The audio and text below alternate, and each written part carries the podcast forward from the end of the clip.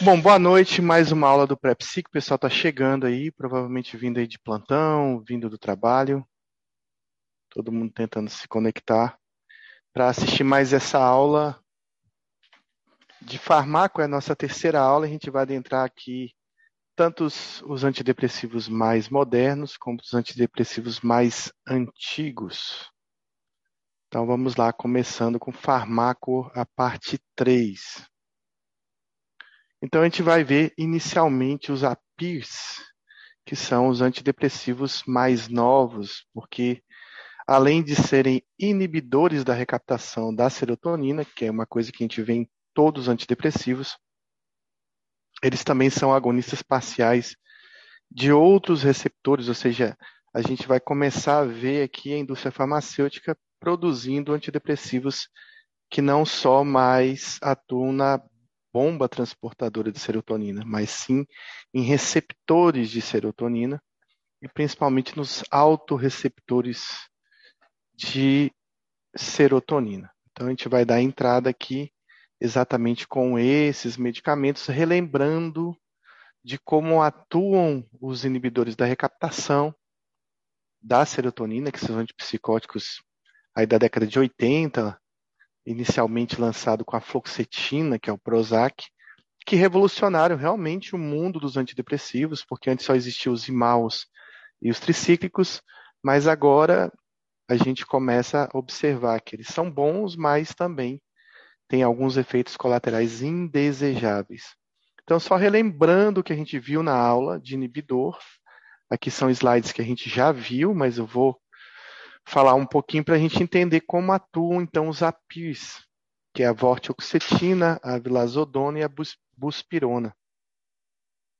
Então, inicialmente, a gente tem aqui nos neurônios serotoninérgicos, que estão no núcleo da RAF, mandando aí né, axônios para todo o cérebro, ou seja, então as sômios dendritos estão aqui e eles mandam, fazem conexões com vários neurônios de várias regiões mas basicamente o influxo, né, o efluxo de serotonina vai acontecer em basicamente todo o cérebro.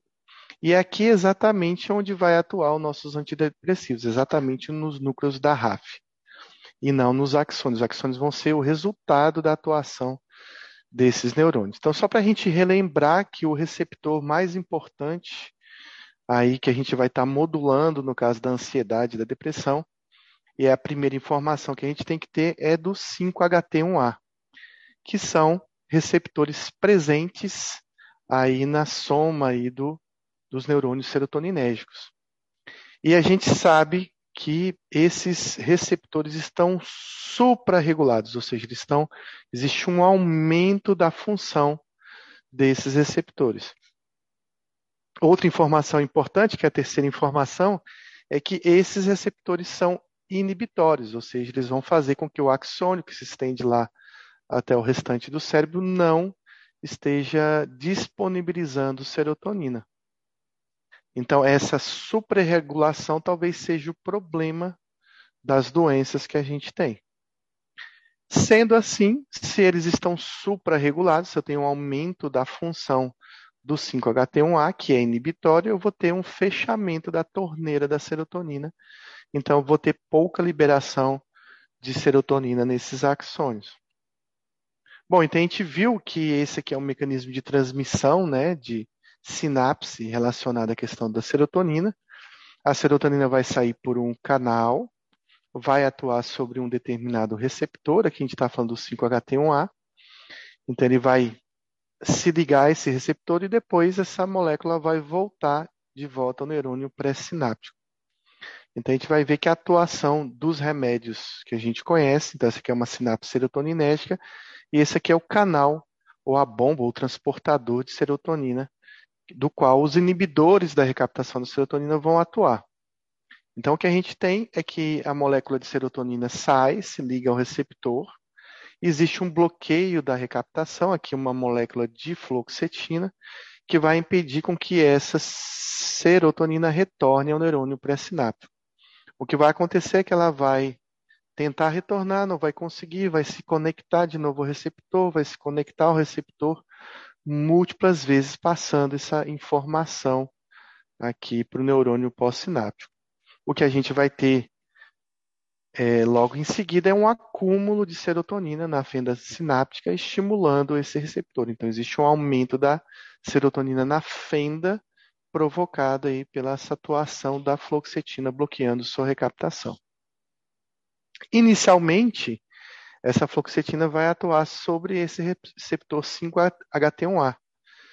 Gerando mais estímulo nesse receptor, a gente tem um efeito paradoxal, ou seja, um efeito contrário do que a gente queria porque vai ocorrer mais inibição por esse receptor, e, portanto, tendo mais inibição, eu vou ter menos serotonina sendo despejada lá no cérebro.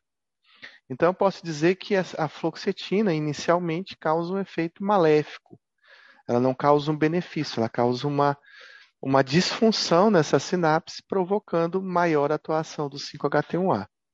A gente viu também, então, que o resultado é menos serotonina no cérebro, que é uma coisa que a gente não queria que acontecesse, mas vai acontecer nas primeiras semanas de atuação da fluoxetina. E, portanto, isso vai ser responsável pelos efeitos iniciais, que são os efeitos deletérios ou efeitos de adaptação, e que são os efeitos ruins que os antidepressivos têm é, no começo do seu tratamento. Inclusive, a gente comentou que isso é uma, uma questão dose dependente. Quanto mais fluoxetina eu dou, mais serotonina na fenda, mais reação de neuroadaptação, mais difícil vai ser a neuroadaptação do indivíduo. Ou seja, eu devo começar sempre o antidepressivo em doses baixas, titulando ele lentamente, para que esse processo aconteça de forma mais branda e o paciente não sinta os sintomas de neuroadaptação, que são os principais: a cefaleia, as náuseas, a anorexia, a diarreia, que é mais comum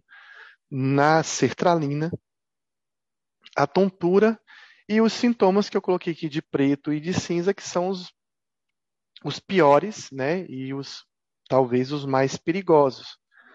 Principalmente naquele paciente que não está tratando só de depressão ou está tratando de um transtorno de ansiedade, onde ele vai ter um aumento significativo da ansiedade que ele vinha tendo. Em adolescentes, mas também pode acontecer em adultos e idosos. Esses pacientes vão sentir bastante agitação e irritabilidade, o que provoca nessa faixa etária da criança e do adolescente um risco maior de ideação suicida. Então, a gente tem que ter muito cuidado com a dose do antidepressivo para não estar tá aumentando essas reações, informar a família, fazer uma vigilância para que essa neuroadaptação aconteça de forma mais branda possível. Bom, então, o que vai acontecer, né? Então, quanto tempo dura isso? A gente falou também na primeira aula que essa adaptação ela demora em torno aí de mais ou menos duas semanas, mas em algumas pessoas pode se, se estender a quatro semanas. Então, estão aqui os efeitos de neuroadaptação, né? principalmente no primeiro mês, mas geralmente mais intenso nos primeiros sete dias, aonde eu vou ter uma neuroadaptação se desenvolvendo e os efeitos colaterais vão diminuindo à medida que essa neuroadaptação acontece. Mas é claro, é claro que quanto maior a dose que eu der de um antidepressivo, pior vai ser essa neuroadaptação e mais intensos serão os efeitos colaterais. Bom, só que existe aí uma questão, como é que então a fluoxetina vai desenvolver o seu efeito terapêutico, já que ele causa esse dano, esse problema inicial. É porque essa serotonina que está aqui atuando sobre o receptor 5-HT1A, que está inibindo a sua liberação e que está gerando aí um fechamento da torneira da serotonina, ela também vai se ligar, né? então está causando mais inibição, menos serotonina no cérebro, ela também vai se ligar aos autorreceptores que está aqui. Então, à medida que ela se liga ao 5-HT1A, ela também se liga a receptores que modulam esse receptor principal. Então, existe uma atuação múltipla, multimodal de, de, da serotonina, por efeito secundário desse bloqueio da fluoxetina. Vejam que esse efeito aqui sobre os autorreceptores não está sendo realizada pelo remédio, mas está sendo realizada secundariamente pelos efeitos do remédio. É a própria serotonina que vai fazer esse efeito aqui. Então, ao estimular os autorreceptores, progressivamente vai acontecer uma modulação desses autorreceptores em relação ao 5-HT1A. Ou seja, eles vão começar a trazer informações né, para o núcleo do neurônio de que está havendo algum problema e o neurônio vai fazer provavelmente um down regulation desses receptores é, de inibitórios. Então, o que a gente vai ver aqui é que estimulando a serotonina, né, estimulando esses autorreceptores, vai provocar uma alteração, uma modulação na quantidade de 5-HT1A, fazendo com que a célula comece a produzir menos esse receptor. E isso começa a acontecer de forma mais intensa, com 30 dias, e esse efeito se torna pleno em torno de 90 a 120 dias. Então, se eu tenho aí diminuição dos receptores de 5-HT1A, o que vai acontecer como resultado final é que eu vou ter menos inibição, e aí sim eu vou abrir a torneira da serotonina e eu vou ter começar a ter o efeito terapêutico desse remédio. Bom, o que a gente tem agora é um remédio novo que ele não está só atuando na recaptação, mas ele está atuando diretamente no receptor e diretamente nos autorreceptores. Ou seja, eu tenho um remédio que agora está fazendo o papel da serotonina. Ele está se ligando a esses receptores como ele, se for, como ele fosse uma molécula de serotonina. Então entra aí agora os remédios mais modernos, que eles não vão atuar de forma indireta, mas eles vão atuar diretamente sobre os receptores. Então, por, portanto, a importância desses remédios e como a gente está avançando para entender que é melhor atuar sobre determinado receptor de forma específica, diminuindo em muito a chance de um efeito colateral. Porque quando eu aumento a serotonina na fenda, eu atuo sobre todos os receptores. E quando eu atuo diretamente sobre o receptor, eu tenho um alvo mais específico, então um remédio com uma atuação mais específica. Então, esses são os AIPs, porque eles são agonistas parciais e também fazem, além disso, uma inibição da recaptação da serotonina. Então, eles intensificam as propriedades antidepressivas e também a tolerabilidade relacionada aos remédios mais antigos, que são os inibidores e os inibidores seletivos da serotonina e noradrenalina, que são os duais, que a gente também viu na outra aula, que é a duloxetina, a venlafaxina, a desvenlafaxina e o minalciprano. Então, existe aí uma possibilidade diferente de atuação desses remédios. Então, levando a ocupação desses receptores 5-HT1A e também de seus autorreceptores, ocorre aí, essa atuação ocorre inclusive em maiores, né, onde existe maior, é, baixo nível de, de serotonina. Ou seja, eles têm uma atuação exatamente quando se encontra um problema nessa, nesses canais, nessa, nessas vias serotoninérgicas. Então, existe uma elevação mais imediata dos níveis de serotonina do que os inibidores isoladamente. Claro que a gente está avançando em relação a esses remédios, a gente está avançando em relação a reconhecê-los, em relação a isso. O que a gente tem hoje na prática é que, por exemplo, a vortioxetina, que é um exemplo de um AIPES mais perfeito, digamos assim, que foi inventado até agora, o que a gente vê é que eles têm uma atuação muito boa em relação a efeitos colaterais, mas eles não são tão incisivos quanto a gente tem ainda os inibidores e os duais. Isso quer dizer o seguinte: a gente está avançando, mas são remédios com potencial ainda mais leve. Então, o que, que acontece? Eu tenho um paciente grave com depressão, eu não vou tentar a vortioxetina, eu vou tentar um inibidor da recaptação e um dual. Então vem a pergunta: se esse remédio é melhor em termos de efeito colateral, por que então não usar para todo mundo? Exatamente isso, porque a gente não encontrou ainda neles, eles não estão aperfeiçoados ao ponto da gente realmente ter um efeito significativo quando comparado aos inibidores. Então a gente percebe isso, que a vortioxetina ela é boa, ela é muito boa para manutenção, aquele paciente que já vinha utilizando o inibidor e um dual e que vinha sofrendo com alguns efeitos colaterais e agora eu já tenho um quadro resolvido, eu posso fazer a troca, mas iniciar a vortioxetina num paciente extremamente grave ainda é arriscado, porque a gente não sabe o quanto ele vai responder tão bem como ele responderia com inibidor e com dual. Então, reserve o seu Brintelix, que é a vortioxetina, para casos realmente que não sejam tão graves que você não precisa de uma resposta terapêutica intensa. Você não vai fazer essa tentativa ainda, mas o futuro ainda revela muita coisa para a gente.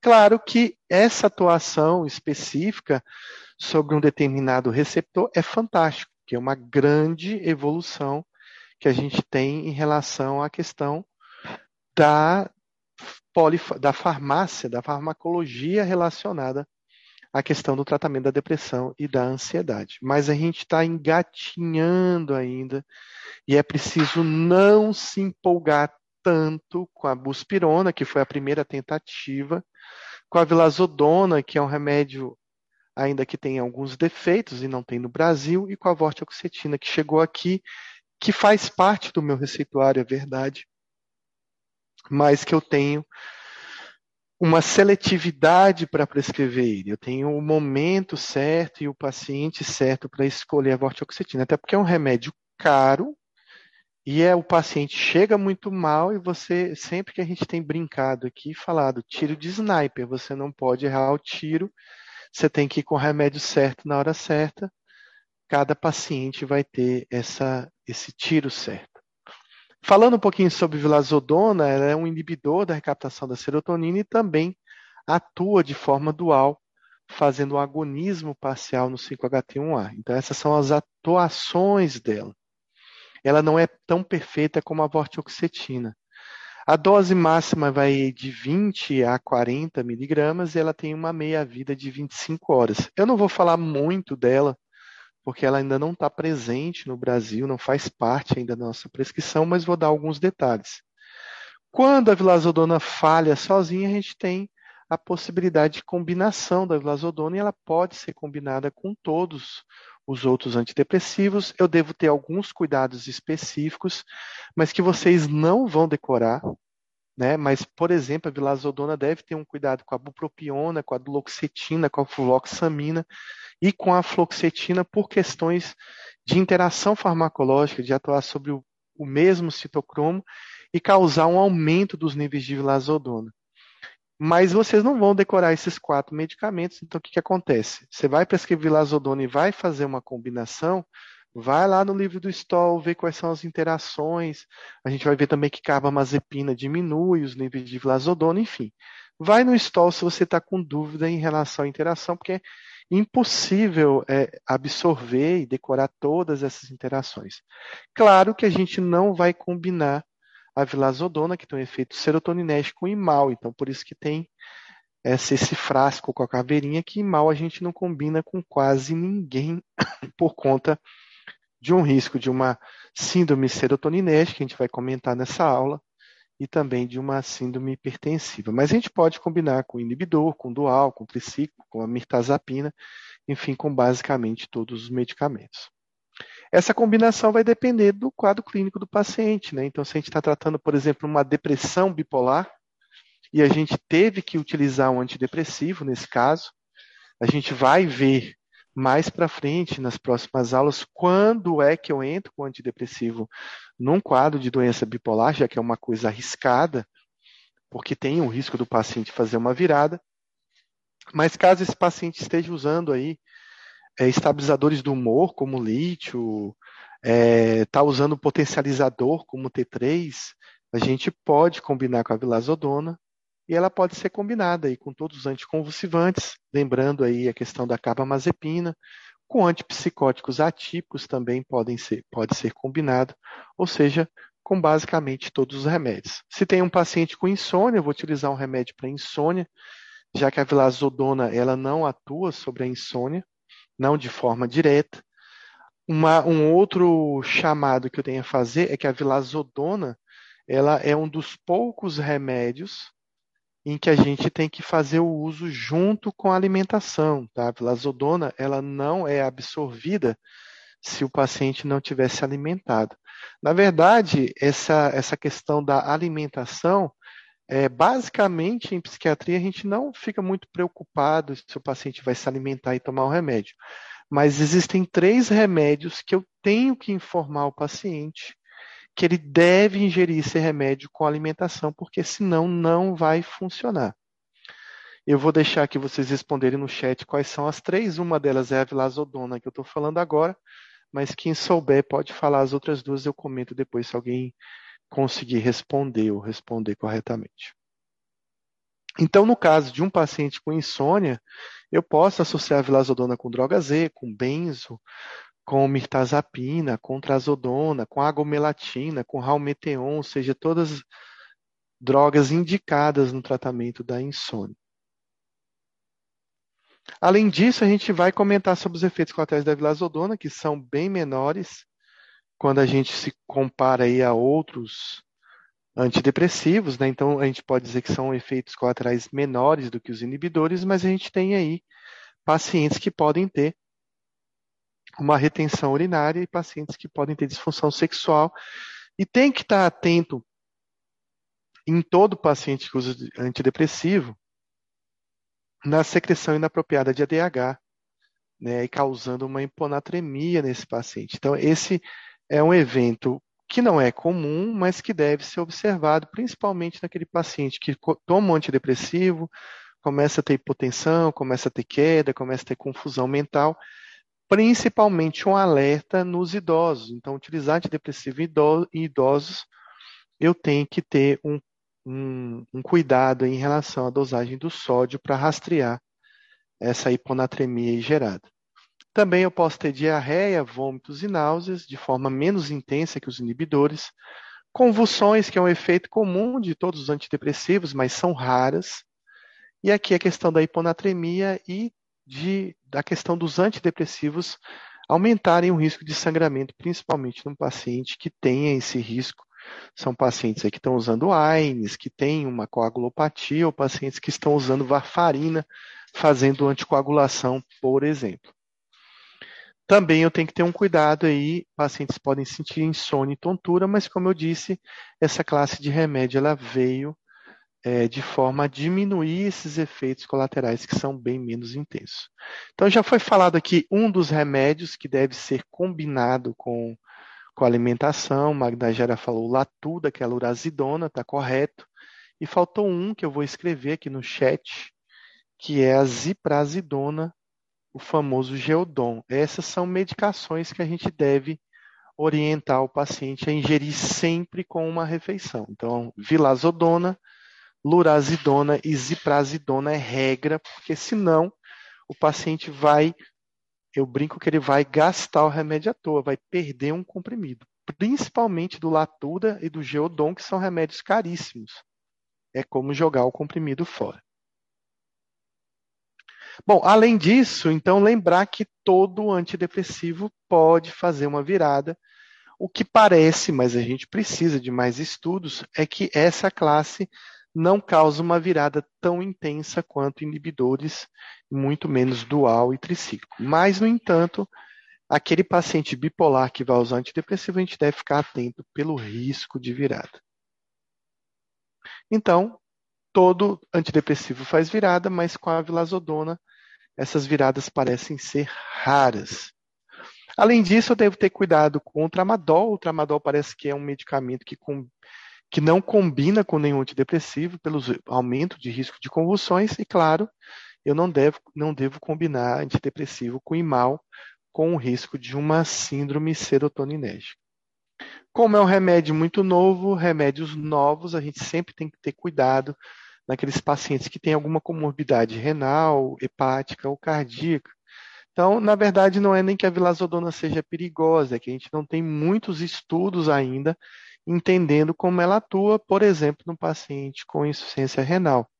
Então, se você tem esse paciente, deve usar com muito cuidado, deve rastrear algum efeito tóxico. E se for uma insuficiência renal grave, é melhor você partir para um remédio que já seja mais seguro nessa condição, assim mesmo É, assim é o raciocínio com cardiopatas e hepatopatas. Agora vem um remédio muito importante, que é um remédio novo, que faz parte aí do nosso receituário já. Eu tenho vários pacientes utilizando vortioxetina. Esse é um remédio que a gente chama multimodal, porque ele tem múltiplos efeitos.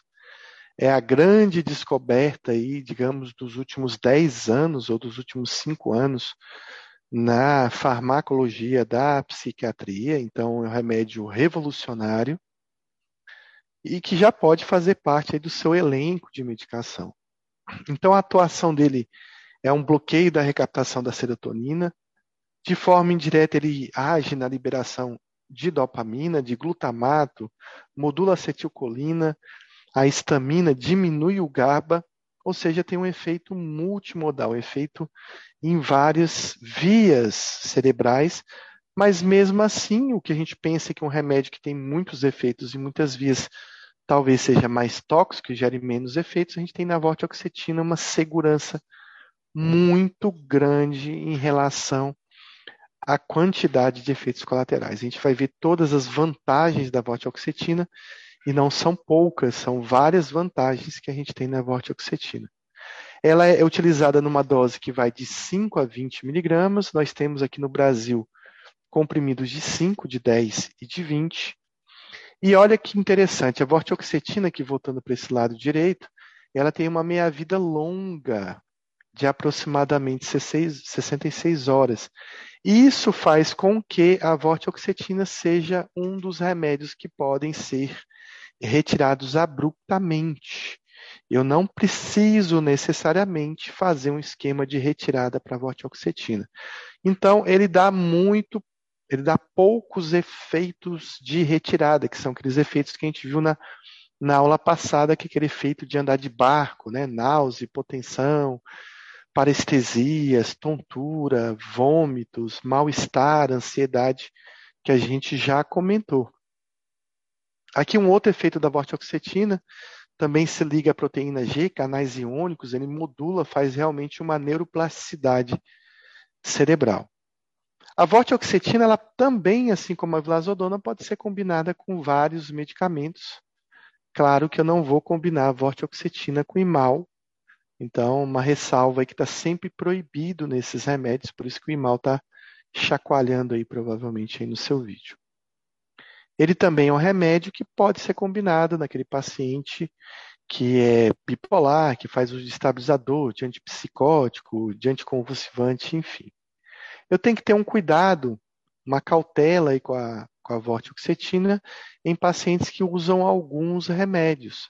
Então a gente tem aqui a bupropiona, a duloxetina, a fluoxetina e a paroxetina, justamente aí por conta da, de uma questão de atuar sobre o mesmo citocromo, que é esse, esse, essa sigla aqui. Então eu devo ter um cuidado com a vortioxetina quando eu utilizo esses remédios. Interessante que é muito parecido com a vilazodona, exceto que no lugar da vilazodona, da paroxetina, é a fluvoxamina mas são remédios que causam um aumento dos níveis séricos da vortioxetina. Então, todos esses medicamentos aqui vão causar um aumento da, das frações, né, os aumentos dos níveis da vortioxetina. Eu devo ter um pouco de cuidado aí em relação a esses níveis e essas combinações, mas nada que proíba uma associação. Bom, em relação a efeitos colaterais, que eu acho que é o próximo slide, está passando um pouco devagar. Às vezes o Zoom faz isso comigo. Deixa eu ver se vai passar agora.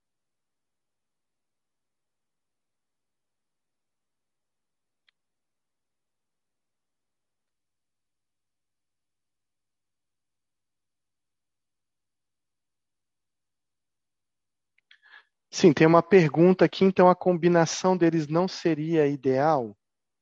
É, provavelmente você deve ficar de olho para não ter nenhum efeito tóxico aí com essa combinação desses remédios. Eu estou esperando passar o slide aqui. Para mim não passou aqui no meu celular, mas é um slide vermelho aí escrito efeitos colaterais. Alguém está enxergando bem?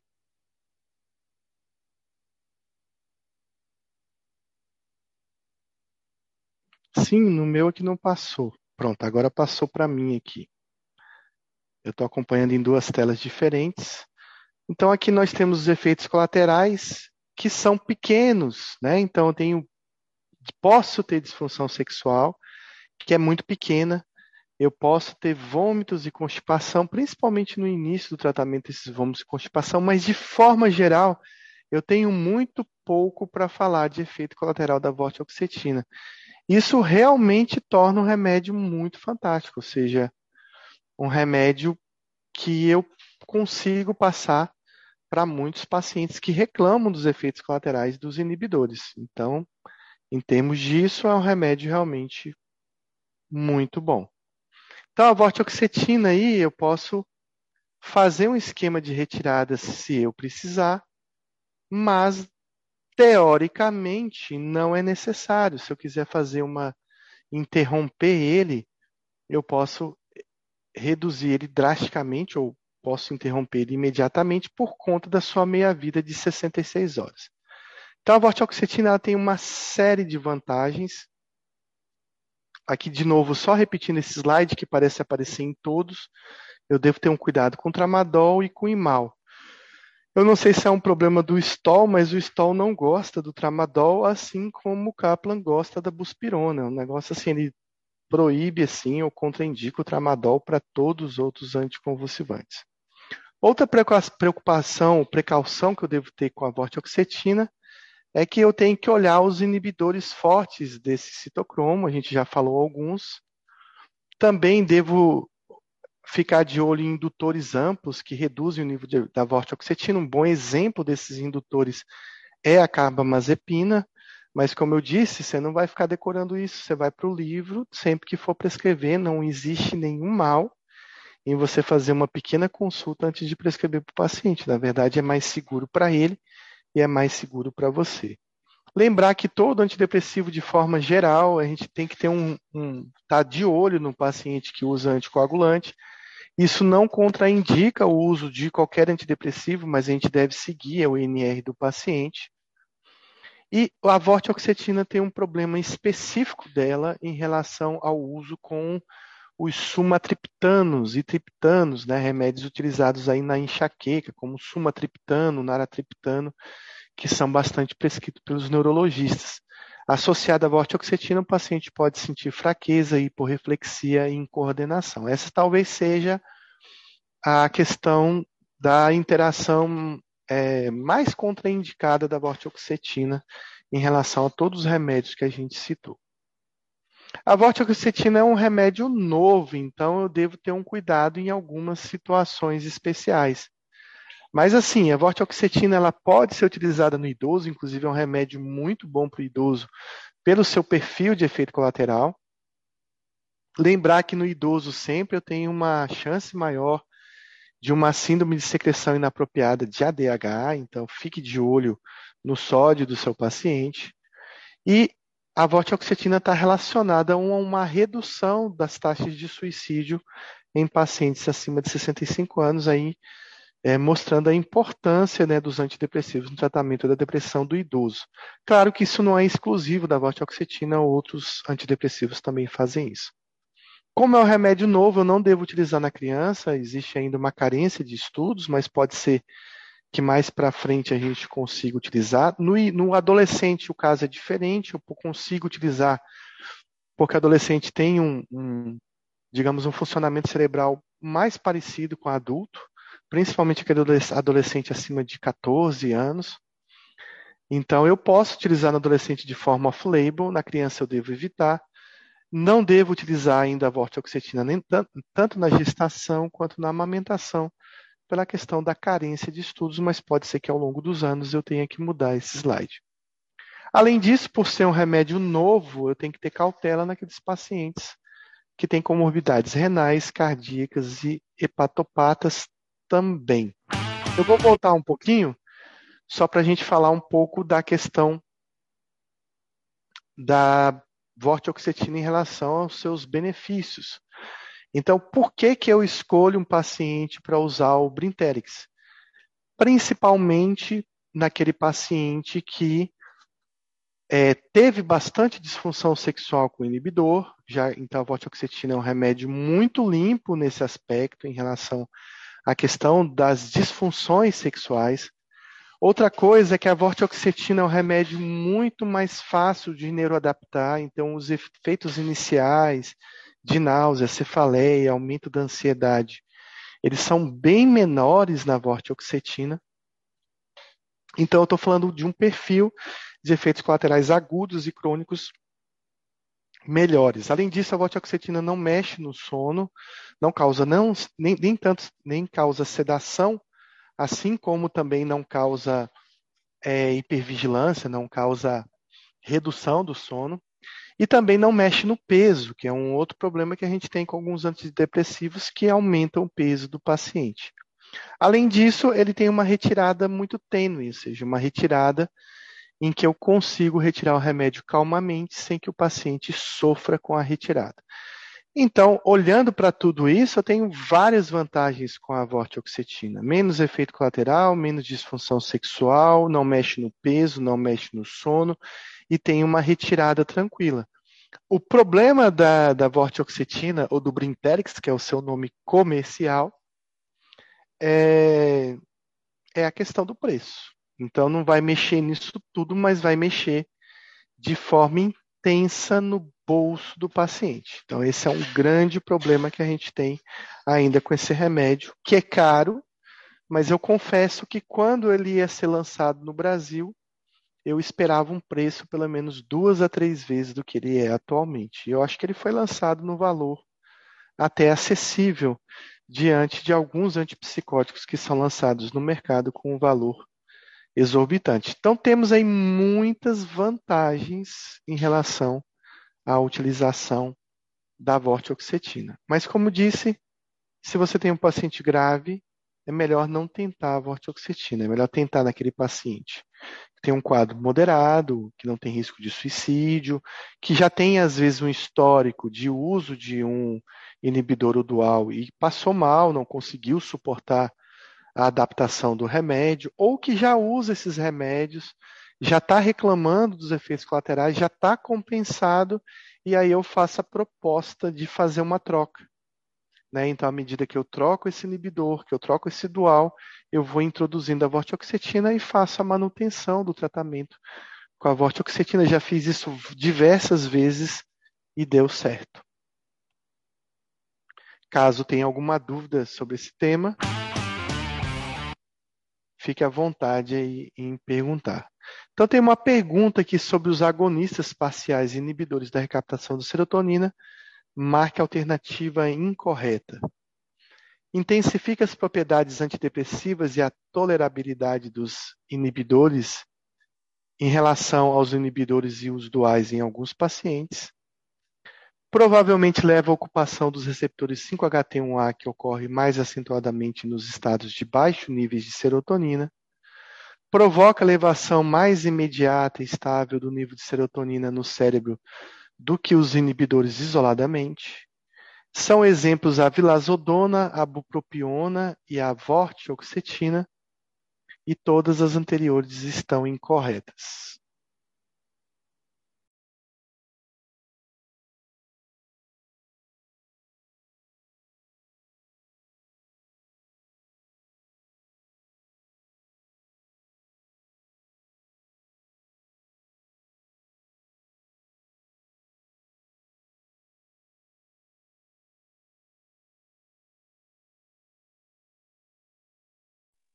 Então, só ficar atento aí nessa resposta, porque numa prova você pode ter lido vilazodona, buspirona e vortioxetina. E tem uma pegadinha nessa questão, porque não está escrito buspirona, está escrito bupropiona. Então, aí é a questão de você ler rápido e confundir bupropiona com buspirona, que seria realmente um APIRS. Então, por isso, a resposta é a letra D, que a gente está buscando a incorreta. Eu vou falar de buspirona mais tarde, quando eu for falar de benzodiazepínicos, porque geralmente a gente associa buspirona no lugar do benzo quando a gente tem um paciente com ansiedade. Então eu não vou falar dela agora, a gente vai deixar um pouquinho mais para frente. Mas agora a gente vai falar dos tricíclicos, os antidepressivos tricíclicos, que foram os primeiros antidepressivos inventados. Muitos antidepressivos foram inventados, muitos remédios foram inventados por acaso, e os tricíclicos foram inventados através de um antibiótico que era utilizado para na tentativa de tratar a tuberculose. E aí nasceu essa classe de remédio, vou explicar por que, que chama tricíclico, mas a pergunta é: são sintomas causados pelo bloqueio anticolinérgico dos tricíclicos, exceto? Uma pergunta que é um pouquinho cabulosa.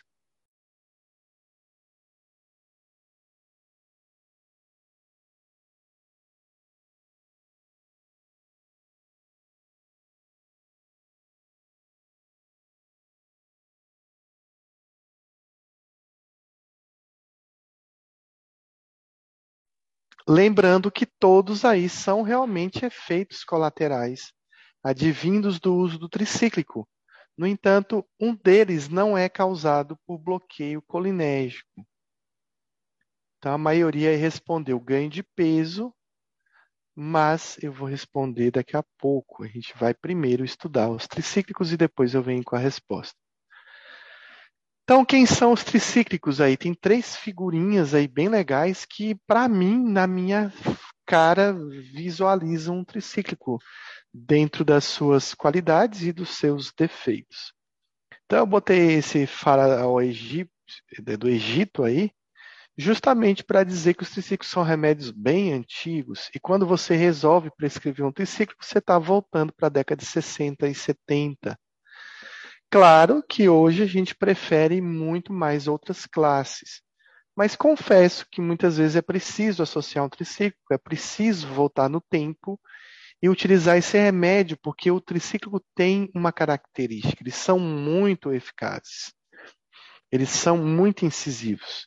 Eu só não conseguiria responder a pergunta que o colega fez na aula passada ou retrasada, qual o melhor antidepressivo. Eu não conseguiria dizer que o tricíclico é o melhor antidepressivo, mas eu consigo dizer que ele, assim como o aloperidol, quando você está naquele caso que não respondeu a nada e o paciente está muito psicótico, você tem que usar um remédio mesmo potente, que tem que dar um jeito na situação, o tricíclico funciona da mesma forma. O grande problema é que o tricíclico precisa de uma dose ideal para funcionar.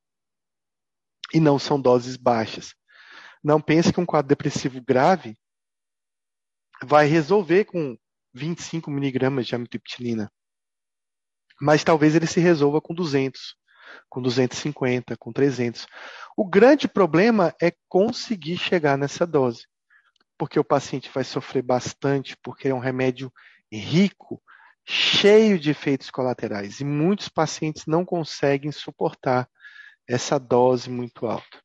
Mas vale a pena dizer que casos são casos e tem casos em que a gente tem que abrir mão não funcionou com muita coisa, a gente tem que tentar um triciclo para esse paciente, ou às vezes uma combinação em doses menores, para meio que se associar e agir de forma sinérgica com outro antidepressivo que você esteja utilizando. Essa é uma opção que eu realizo bastante. Os triciclos são remédios, digamos assim, que têm uma atuação vasta, né? Porque eles atuam basicamente naquilo que um antidepressivo atua, que é na questão da depressão e da ansiedade, mas eles também atuam no toque. Vale lembrar, e eu vou falar isso diversas vezes na aula, que apenas um tricíclico, um deles atua no toque. E os outros não são indicados. Eu vou revelar qual é, mas acho que a grande maioria sabe que é a clomipramina. Então não adianta ficar passando imipramina, maprotilina, nortriptilina, amitriptilina para um paciente com toque. O único que vai fazer efeito, que vai funcionar é o anafranil, que é a clomipramina. Além disso, eles são remédios bons para impulsividade, para controlar a agressividade, irritabilidade de um paciente. Então, às vezes você tem um paciente lá, de repente, com déficit intelectual, ou que tem uma lesão orgânica, ou que é autista, está usando lá uma dose de nortriptilina. E muita gente pergunta, mas professor, está usando essa nortriptilina porque o paciente está com depressão, está com ansiedade? Não. Eles atuam sobre a impulsividade, atuam sobre a agitação, atuam sobre a irritabilidade. Claro que não é um efeito exclusivo do triciclo. Uma fluoxetina também faz isso, um estalopram também faz isso, uma sertralina também faz isso, uma desvenlafaxina faz isso. Na verdade, é uma classe imensa. São classes, várias classes de medicamentos, como o anticonvulsivante, o antipsicótico.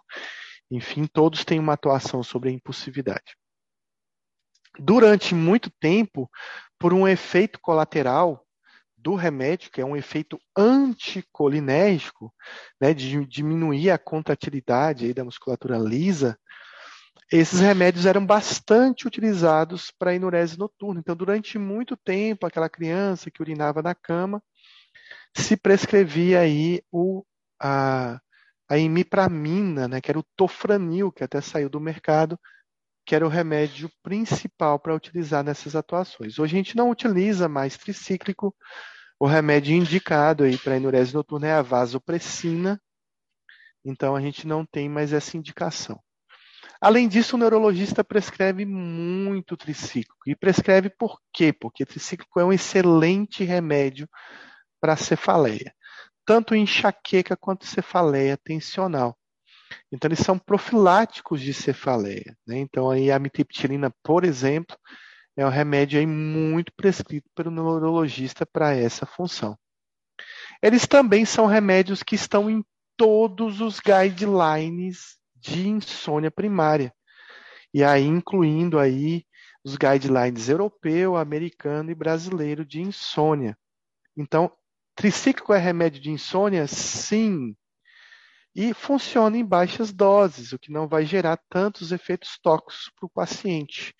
Então aí está aí uma boa opção para substituir o benzo de um paciente, ou um paciente que está deprimido, e às vezes ele usa lá 80 miligramas de fluoxetina e 25 de amitriptilina. Aí vem alguém perguntar, ah, ele está usando dois antidepressivos porque foi preciso combinar? Não, às vezes essa dose de amitriptilina foi só para a insônia dele. Além disso, os triciclos têm uma atuação sobre a noradrenalina, o que faz com que eles sejam muito utilizados para dor neuropática. Tanto dores aí geradas aí por compressões nervosas, por, por exemplo, neuropatia do herpes zoster, nevralgia do trigêmeo, nevralgia do facial, assim como as neuropatias diabéticas e a neuropatia alcoólica.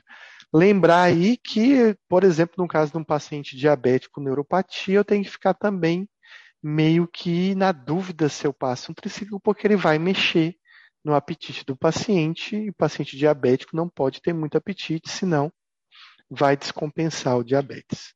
E além disso, eles são remédios aí de quarta linha para atuação no TDAH. Então, você tem um paciente lá que não pode usar psicoestimulante, não se adaptou, enfim, os noradrenérgicos, como a imipramina, a amitriptilina, também podem ter uma atuação no TDAH, mas não são remédios de primeira linha para essa condição.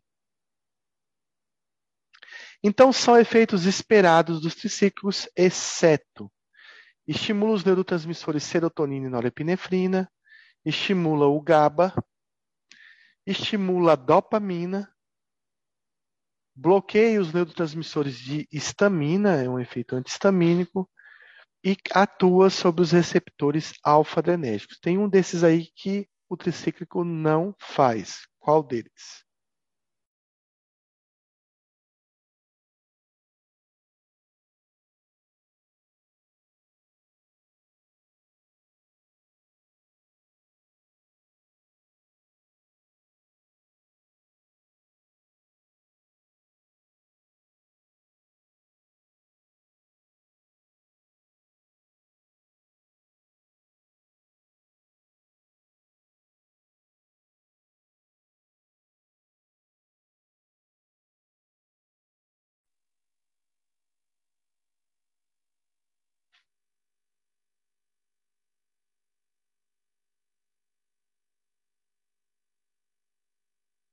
Muito bem, a pergunta é difícil, cabulosa, aí, porque a gente não viu nada sobre triciclo, a gente vai aprender agora, né? Mas eu resolvi perguntar antes.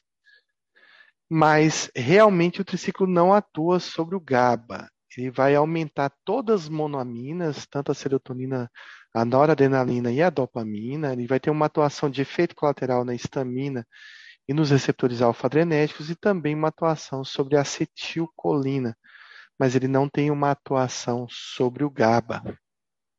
Então, o que, que eu tenho para falar dos antidepressivos tricíclicos? Eles aumentam todas as monoaminas, o 5-HT, que é a serotonina, a noradrenalina e a dopamina, claro que em níveis diferentes. Por exemplo, eles vão ter uma liberação de dopamina muito menor do que de serotonina. Alguns vão ter mais liberação noradrenérgica do que de serotonina, então a gente vai ver essas diferenças. Esse é o efeito terapêutico do tricíclico. Mas ela é considerada uma droga suja. Por que uma droga suja? Porque ela vai atuar sobre outras vias, outros neurotransmissores, fazendo efeitos colaterais, como o efeito histamínico, que causa um efeito aí de sedação. Esse é um efeito colateral que vai levar a, a tanto aumento do sono quanto do peso, mas que eu posso utilizar a meu favor. Por exemplo, se tem um paciente muito magro que está sem se alimentar, ou um paciente com insônia, esse efeito antes também pode ser bem-vindo, como ele também pode causar problemas se o paciente, por exemplo, tiver um sobrepeso. A gente vai falar do, da síndrome anticolinérgica, ou síndrome seca, né? Ela é chamada de desse apelido de síndrome seca por conta de que ele causa aí, ressecamento dos olhos, da boca, da pele, além de outros efeitos colaterais que a gente vai comentar. E também o efeito alfa-adrenérgico, que é um efeito perigoso dos antidepressivos tricíclicos. Então, quando eu me preocupo com o tricíclico e os seus efeitos colaterais, eu me preocupo com os efeitos alfa-adrenérgicos, principalmente com os efeitos cardíacos, de gerar hipotensão e arritmia. Então, vai a dica: tricíclico é um remédio para prescrever com, eletro, com eletrocardiograma principalmente quando eu falo de tricíclico para crianças e adolescentes e idosos. No adulto, a gente não faz muito esse rastreio, a não ser que a pessoa tenha um histórico de cardiopatia ou de arritmia na família, mas em criança, em adolescente e idoso, você tem que pedir um ECG tanto antes do paciente utilizar o tricíclico, como você deve rastrear alguma alteração aí na condução, no intervalo QTC, quando o paciente começa a utilizar esses remédios. Hoje em dia, a gente até, inclusive, não prescreve mais ou prescreve muito pouco tricíclico abaixo dos 12 anos de idade, ou seja, em crianças, a gente evita muito o uso do tricíclico. Bom, o efeito terapêutico de um tricíclico está relacionado aí à questão das monoaminas, né? Então, é o efeito aí sobre os neurotransmissores principais. Então, ele bloqueia a recaptação da norepinefrina, né, possivelmente aumentando a, neurotransmissão noradrenérgica. Ele aumenta a dopamina no córtex pré-frontal. Ele vai ter um estímulo sobre o efeito né, do, da serotonina e da norepinefrina. Ele também bloqueia né, a recaptação da serotonina e tem uma atuação e dessensibilizando aqueles receptores que a gente tanto fala, que é o 5-HT1A, e também alguns receptores beta-adrenérgicos. Então a gente tem que ter, esses são os efeitos terapêuticos que a gente espera quando a gente vê um tricíclico. Mas a gente vai esperar também muitos efeitos colaterais. E eu começo perguntando: quais são os efeitos esperados da nortriptilina, exceto retenção urinária, xerostomia, xeroftalmia, diarreia ou delírio.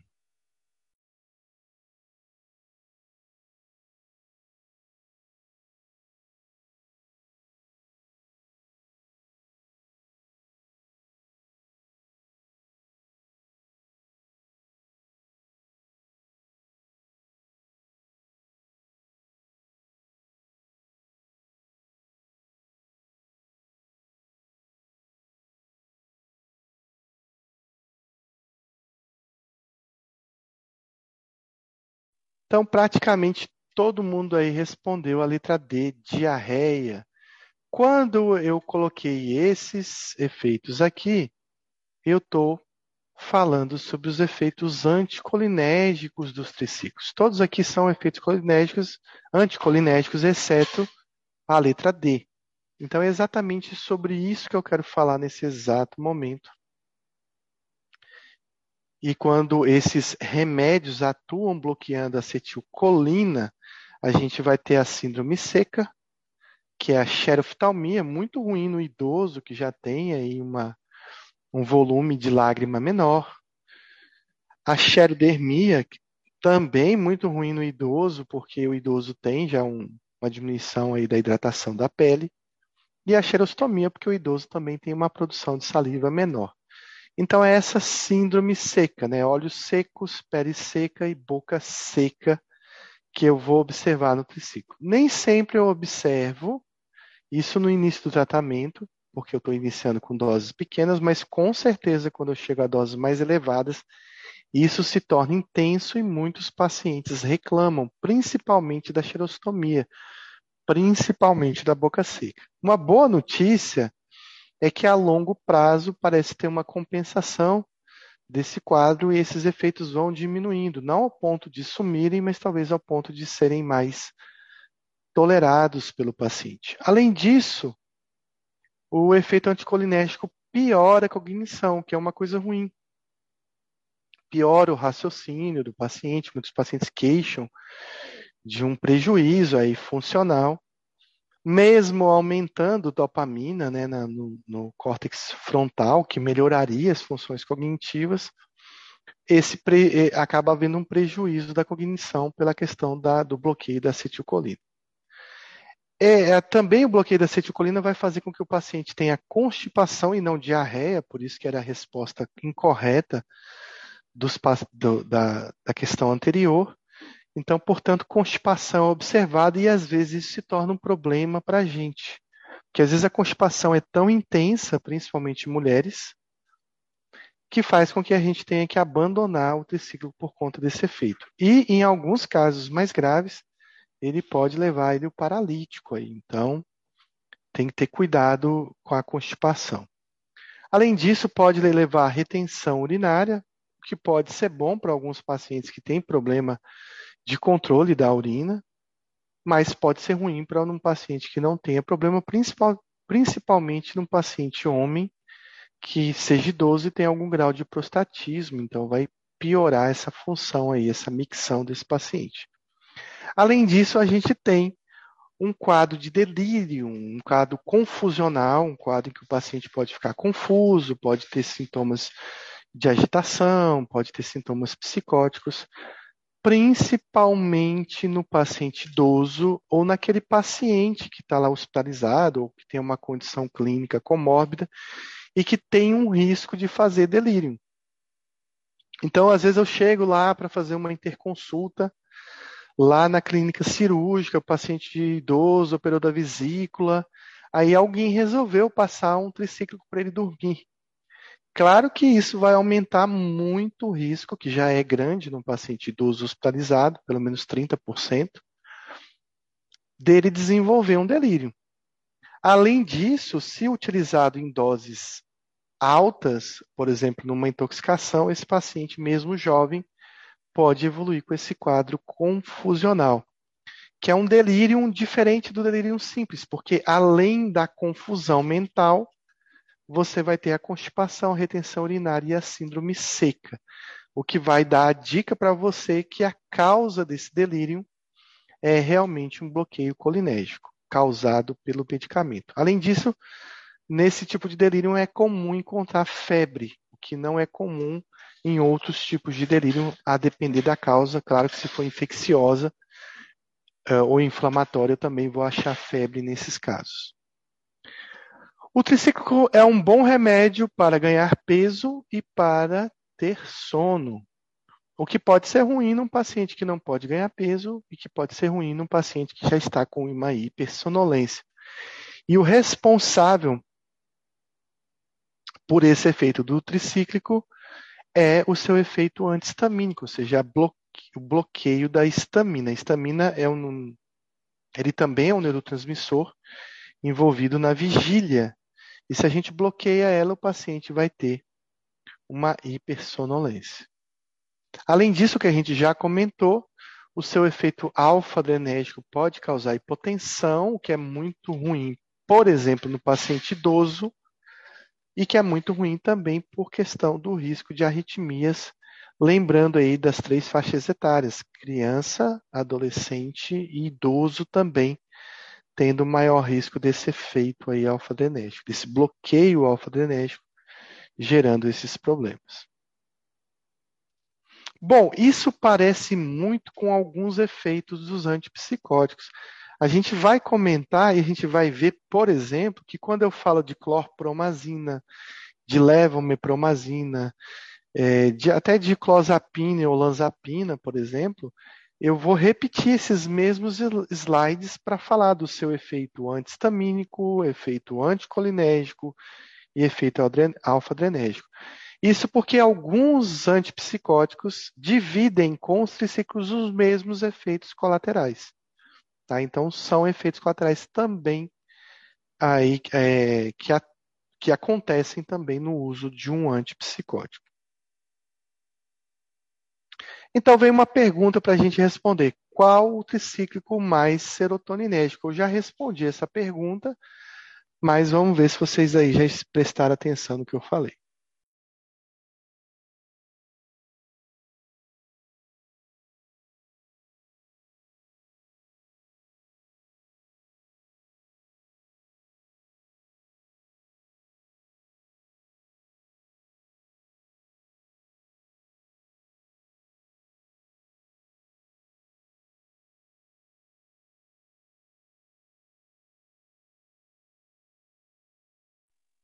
Então, o tricíclico mais serotoninérgico é a clomipramina, que tem o um nome comercial de cló, de anafranil. Isso nos traz uma informação importante, que eu já falei também, mas vou repetir. TOC é uma doença da serotonina. Basicamente, claro que quando eu vou estudar TOC, eu vou lá ler no Kaplan, no livro da FEMUSP, que são vários neurotransmissores envolvidos, né? Tem a questão do glutamato, do GABA, etc. Mas basicamente, para ter um efeito benéfico num paciente com toque, eu tenho que usar uma medicação serotoninérgica. Então, o único tricíclico utilizado no toque é a clomipramina.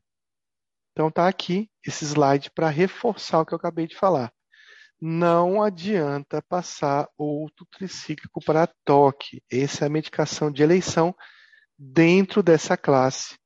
Ela já foi primeira escolha durante muito tempo, por ser incisiva, por atuar muito bem no toque. Hum, porém, pelo seu perfil de efeitos colaterais que a gente já viu, atualmente a gente dá preferência por um inibidor da recaptação da serotonina no toque. Mas claro que muitos casos de toque vão ser graves e a gente vai ter que ou trocar pela clomipramina ou associar a clomipramina juntamente com o inibidor. É o que aconteceu hoje com uma paciente minha, que ela vinha, é um paciente, uma das pacientes mais graves que eu tenho com toque. Ela tem várias obsessões. Uma delas é a, o medo de de ter engolido objetos metálicos, como um prego, como uma chave. E também agora ela recentemente desenvolveu obsessão de que ela foi contaminada com HIV. Então, toda vez que ela vai no hospital, por exemplo, em crise, que ela toma uma injeção no hospital, ela tem certeza que essa injeção estava contaminada. E ela, por exemplo, ela teve um grande benefício de uma combinação de um inibidor com a clomipramina. Então ela já passou por todos os inibidores, ela já passou por estalopram, por citalopram, por fluoxetina, por sertralina, por paroxetina, mas sempre reclamando de alguns efeitos colaterais. E ela chegou à dose de 150 mg de clomipramina, mas aí veio a síndrome seca. Hoje ela me disse a seguinte frase: não dobra a clomipramina porque eu não consigo nem falar. Ah, e o tremor também. Ela desenvolveu um tremor com a clomipramina, que também é um efeito colateral alfa-adrenérgico desses remédios. É bom ter citado esse caso para lembrar do tremor. E ela disse: não dobra a clomipramina porque eu vou ficar tremendo, eu não vou conseguir segurar nada.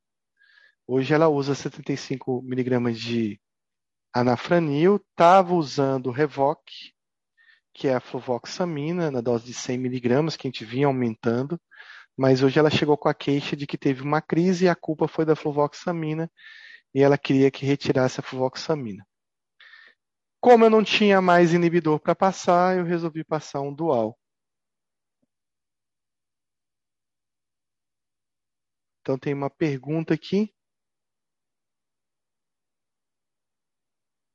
Ah, Poderia, Bruno, ser usado clozapina em dose baixa. Essa é uma paciente que, que costuma reclamar muito de efeitos colaterais.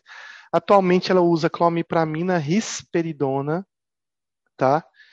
E iniciei a desvenlafaxina porque eu não tenho mais inibidor, ela não vai tomar mais nenhum inibidor para dar para ela. Estou é, pensando, ela já tomou memantina, estou pensando em cetamina para ela. Fiz uma proposta para ver se ela aceita cetamina que tem alguns estudos mostrando é, talvez a resposta da, da, cetamina nesses casos. O problema é que é uma paciente complicada, porque ela sempre arruma um jeito de parar o remédio. O anafranil foi o único que ela não, não quer mexer, e nem na risperidona, que ela percebe que ela fica melhor com esses remédios. Sim, a cialorreia da clozapina pode ajudar, mas só de eu pensar em propor clozapina e ela ter que fazer hemograma, eu já sei que vai ser uma novela. Porque ela vai dizer que todo hemograma ela estava contaminada, toda vez que tirou o sangue a agulha estava contaminada. É, é uma paciente complicada. A MT também foi proposta para ela, mas ela não tem condições, é uma paciente de baixa renda. Então a MT também já passou pela nossa cabeça, mas infelizmente ela não tem condições de fazer. Vamos ver quais vão ser os próximos capítulos, né? Inclusive, ela está como um caso na, na aula de toque. A gente vai falar um pouco sobre ela. Eu posso até trazer novidades. Eu acompanho ela há muitos anos e às vezes ela está bem compensada e às vezes ela está bem mal. Sobre o que a gente tentou no caso dela. Então, qual o tricíclico mais noradrenérgico? Imipramina, amitriptilina, clomipramina, nortriptilina ou maprotilina.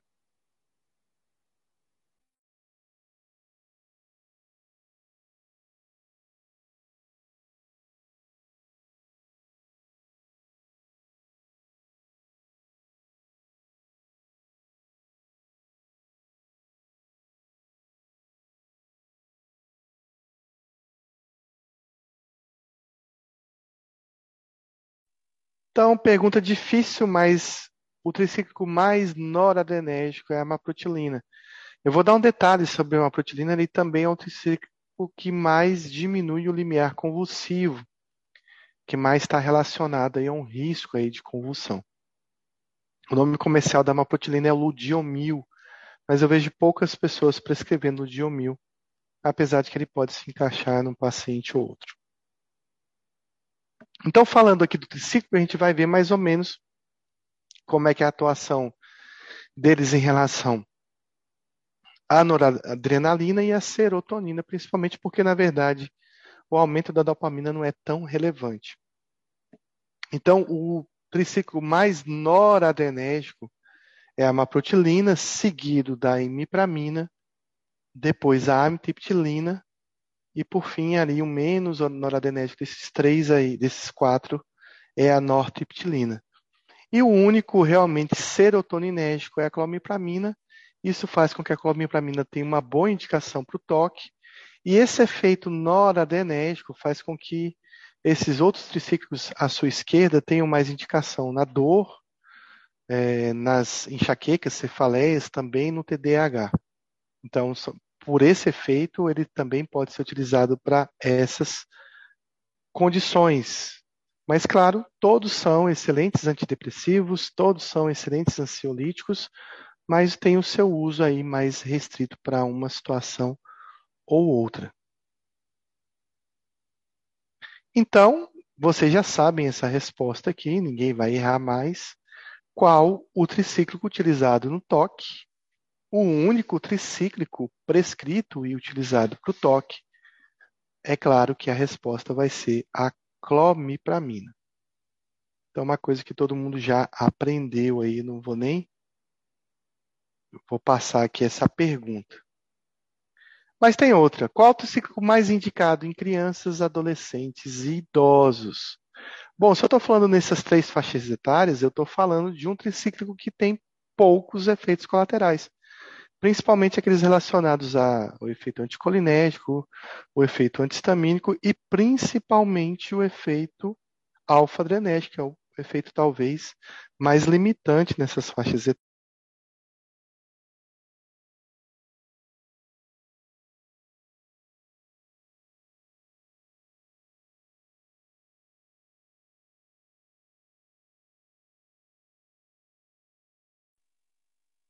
Então, todo mundo respondeu corretamente. Eu estava mudo mesmo, Tayane. Então, agora nós vamos responder. Resposta letra D. Nortriptilina. Esse é o meu tricíclico favorito, digamos assim. Mas não vou dizer favorito porque os outros também são bons, mas aquele que eu tenho mais facilidade em prescrever, principalmente em doses mais elevadas. É o famoso Pamelor. Coincidentemente, é o único triciclo que eu não sei se é fácil de achar, mas ele é o único que tinha é um xarope, é uma suspensão. Mas é muito difícil de encontrar uma farmácia que tenha nortriptilina em suspensão. Não sei nem se está fabricando mais no Brasil. Bom, quando a gente compara a nortriptilina com os outros, eu basicamente tenho esse efeito esse comparativo aqui em relação a efeitos colaterais. Enquanto nos outros eu estou esperando muito efeito colateral, na nortriptilina a coisa parece que modifica. E eu tenho uma taxa de efeitos colaterais bem menor. E isso faz com que ele seja o tricíclico mais indicado em idosos, crianças, adolescentes, também na gestação, que a gente vai comentar, e talvez entre os triciclos é o que tem o um melhor perfil na amamentação, apesar de não ser o remédio de primeira escolha, no aleitamento materno. Mas é o triciclo com melhor perfil para o aleitamento também. Esse é um triciclo que eu utilizo muito idoso e os outros eu restringo bastante o meu uso no idoso. Então, de novo, só repetindo, que vocês não podem esquecer isso, nortriptilina é o melhor ciclo para as faixas etárias onde eu tenho mais dificuldade, onde eu espero efeitos colaterais mais graves, principalmente em relação ao ritmo cardíaco. E aí vem a pergunta: qual é a dose da nortriptilina mesmo? Mas acho que para responder a dose da nortriptilina é melhor a gente responder a dose de todos os tricíclicos. É o que a gente vai ver nesse gráfico aqui. Então, a nortriptilina é o triciclo que atinge a dose mais alta é a dose menor. Então, a nortriptilina vai até 150 miligramas.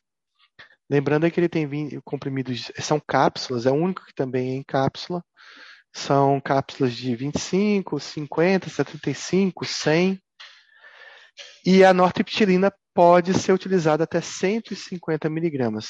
Confesso que esse é o triciclo que facilmente eu consigo utilizar 150 miligramas sem que o paciente reclame dessa síndrome seca, do tremor e etc. Então, é um triciclo que eu consigo atingir as doses máximas com muita facilidade.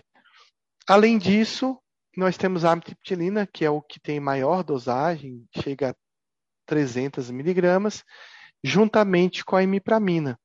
Mas olha, difícil passar de 200 num paciente com depressão. Eu tenho paciente usando 175, tenho paciente utilizando 200, mas passar disso é bastante difícil para o paciente.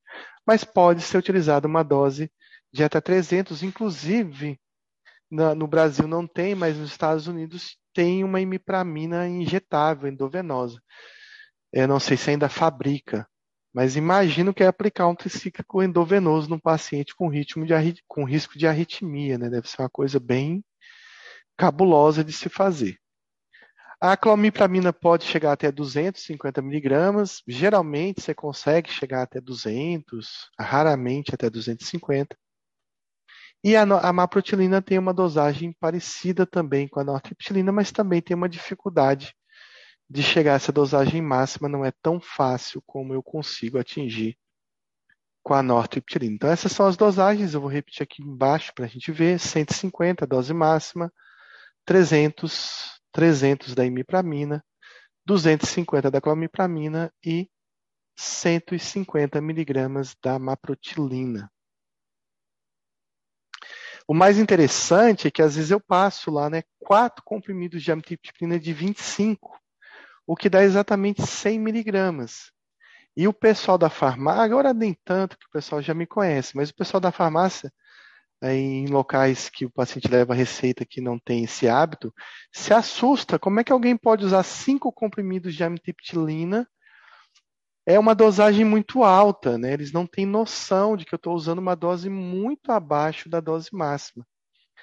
E isso porque na, nas redes públicas só tem a amitriptilina de 25 miligramas. Então, para chegar até 300, imagine aí quantos comprimidos são.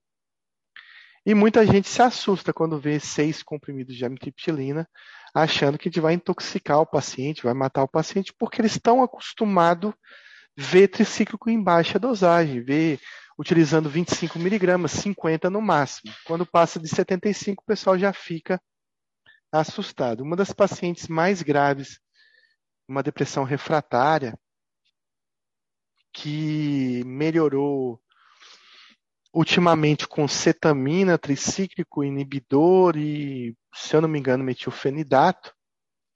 Ela é uma das pacientes que utiliza aí 225 miligramas de amitriptilina. E tudo comprimido de 25. Então imagine aí que alguém deve se assustar com essa quantidade de comprimidos. Então, lembrando, é difícil chegar à dose máxima de um tricíclico. Mas você deve tentar. Isso é diferente quando eu penso na nortriptilina. Então, no Pamelor, você consegue facilmente atingir a dose máxima.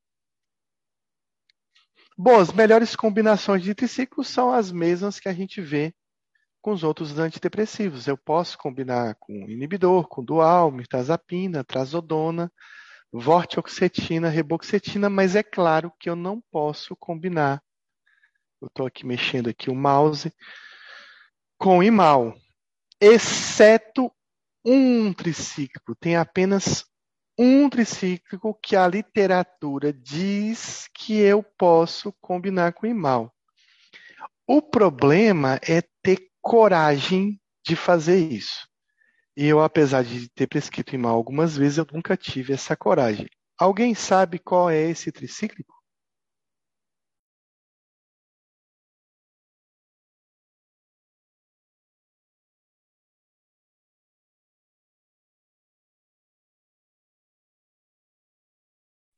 Então Eldo respondeu aí corretamente. O único triciclo que a literatura, e basicamente todas falam isso, Schatzberger, o Kaplan, o Stoll, o Cordioli, falam que ele pode ser misturado, né, combinado ao imal é a amitriptilina. Eu só nunca vi ninguém com coragem. Eu já vejo pouca gente com coragem de usar imal. Combinar com amitriptilina tem que ser muito corajoso. Se alguém conhecer aí, me apresente que eu quero conhecer essa pessoa. Além disso, eu posso combinar com mirtazapina, reboxetina, com duais. Lembrar aí que a combinação de remédios pode elevar o risco de efeitos colaterais, por exemplo, a diminuição do limiar convulsivo. Ah, os triciclos são remédios ruins para epiléticos, então a gente deve evitar. Quando combina com dual, por exemplo, diminui bastante o limiar convulsivo. Então eu tenho que ter um cuidado aí nessas combinações e olhar claro as interações específicas de cada triciclo com cada remédio. Além disso, eu posso combinar com lítio, com T3 na tentativa de potencialização, ou num paciente que utiliza estabilizador de humor. A gente não utiliza tricíclico é, na doença bipolar, mas eu vou colocar aqui, teoricamente, é possível combinar um triciclo com qualquer estabilizador do humor, ou mudando aí de digamos, de papel com qualquer anticonvulsivante ou qualquer antipsicótico. Lembrando que vai ter um sinergismo também nos efeitos colaterais, mas tricíclico é uma bomba para a doença bipolar. A gente não costuma utilizar, de hipótese nenhuma, tricíclico no paciente bipolar. Na insônia, apesar do triciclo já dar uma sedação, mas tem muito paciente que você tem uma insônia refratária e você pode combinar com qualquer remédio para insônia, seja droga Z, seja um benzodiazepínico, também a mirtazapina, trazodona, ralmeteon, agomelatina. Basicamente, eu falei todos os remédios de primeira eleição para insônia. Claro que a gente vai ver na aula de insônia que benzo não é um remédio de eleição para insônia primária, mas eu só coloquei aqui pensando numa insônia secundária. E depois a gente, na aula de insônia, a gente vai explicar mais o que, que é isso, insônia primária, secundária, quando eu posso, não posso utilizar benzo, o que está indicado ou não. Então, são efeitos colaterais esperados no tricíclico, exceto boca seca, visão turva, perda da libido, priapismo, alterações do ECG. Pelo menos efeitos típicos né, dos tricíclicos.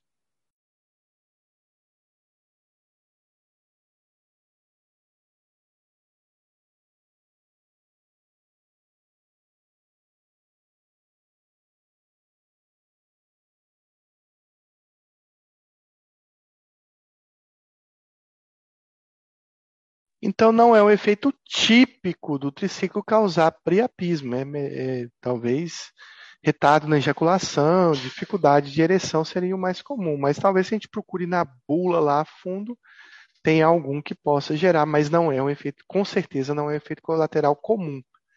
Já a boca seca, visão turva, além do ressecamento né, da córnea, a perda de libido, distúrbio do orgasmo e alterações no ECG, são alterações bem previstas, bem possíveis no triciclo. Portanto, eu devo fazer alguns exames e é claro que o ECG está indicado. Se você puder pedir em todo mundo, ótimo, mas se não puder pedir em todo mundo, pelo menos nas três faixas etárias que a gente sempre comenta, nos idosos, nas crianças e nos adolescentes, é primordial solicitar um ECG antes e durante o acompanhamento do paciente. Bom, os efeitos colaterais aí são vários, né? Outros efeitos colaterais menos comuns, né, que a gente vai citar aqui, são variados. Aí você teria que ler a bula para ver todos, né?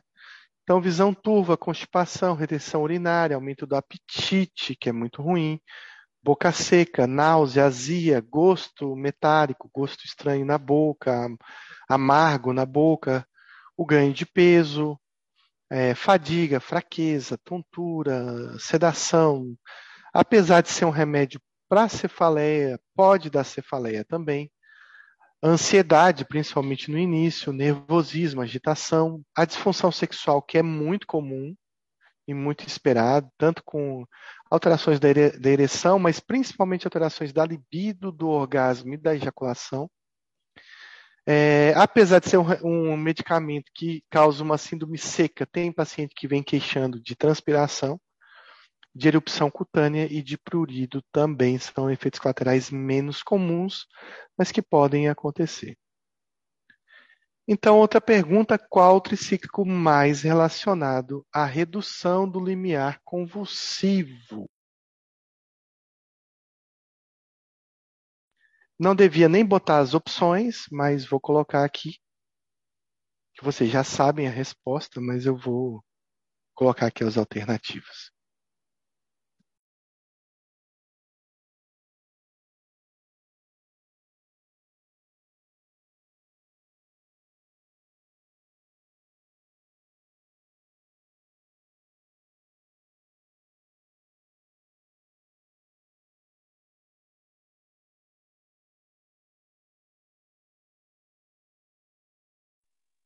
Então, de forma geral, grave, tricíclico não é bom para paciente epilético. Primeiro, porque ele reduz o limiar convulsivo. Segundo, que ele tem, às vezes, um perfil de interação com alguns anticonvulsivantes que você vai ter que olhar especificamente. Mas, dentre todos, o que mais está relacionado a um risco de crise convulsiva é a maprotilina. Eu me lembro que eu induzi há muito tempo atrás uma crise convulsiva de um paciente sem história de crise convulsiva, quando ele usava venlafaxina e eu combinei a amitriptilina, e aí ele convulsionou. Tá? Mas é uma coisa específica que aconteceu comigo, talvez não se repita em outros casos. Algumas precauções importantes, né? Então, aumenta o intervalo QTC, gerando um risco de arritmia, um efeito aí que também é compartilhado pelos antipsicóticos. É um remédio ruim na epilepsia. Cuidado com o paciente que já tem história de constipação, principalmente um paciente que tem risco né, de fazer um ilho paralítico. Glaucoma é uma novela, né, é, principalmente o glaucoma de ângulo fechado, glaucoma de ângulo aberto. A gente não tem tanta restrição, acaba prescrevendo quando é necessário um antidepressivo. Mas no, no glaucoma, o tricíclico talvez tenha um perfil pior do que o inibidor, do que outras medicações. Aqui, de novo, só para repetir, um prolongamento do intervalo QTC e cuidado no paciente com risco de suicídio. Cuidado com tricíclico no paciente com risco de suicídio. Apesar de ser um remédio relacionado a um efeito incisivo de melhora né, da depressão, por exemplo, com certeza a longo prazo o ciclo tem um, um efeito aí antidepressivo potente que vai reduzir o suicídio. Mas nas fases iniciais do tratamento você tem um risco aí para esse evento acontecer. Alguém sabe por que, que o tricíclico é perigoso no paciente suicida? ou com ideação suicida?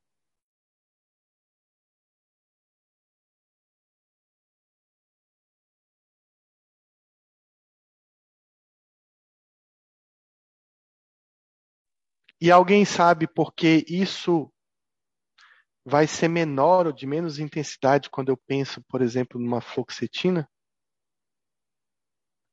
Exatamente, Elton por ser um remédio muito sujo, muito tóxico, e Bruno também respondeu, ele pode ser utilizado como método de suicídio. Ou seja, o paciente utilizar o seu remédio para cometer suicídio e pela sua toxicidade cardíaca, cardiológica, é que esse é um remédio perigoso nesse paciente. Então, se você for passar tricíclico por um paciente suicida, o que não é proibido, essa medicação tem que ser monitorada, tem que ser sob vigilância e não deve ficar na mão ou na casa do paciente. Eu vi, a gente vê todos os dias, praticamente quem é interconsultor ou quem trabalha em emergência vê tentativa de suicídio todos os dias. A grande maioria das tentativas de suicídios com remédios são fracassadas. Mas eu já vi algumas que funcionaram e funcionaram justamente porque tinha amitriptilina no meio. Então eu me lembro de uma paciente há muito tempo atrás que cometeu suicídio. Não era uma paciente minha, mas ela usou amitriptilina em altas doses e acabou morrendo por conta do uso da overdose desse medicamento. Então, são vantagens esperadas no tricíclico, exceto ganho de peso em pacientes com hiporexia, sedação em pacientes que têm insônia, melhora da dor, menor risco de virada na doença bipolar e melhora da dor neuropática.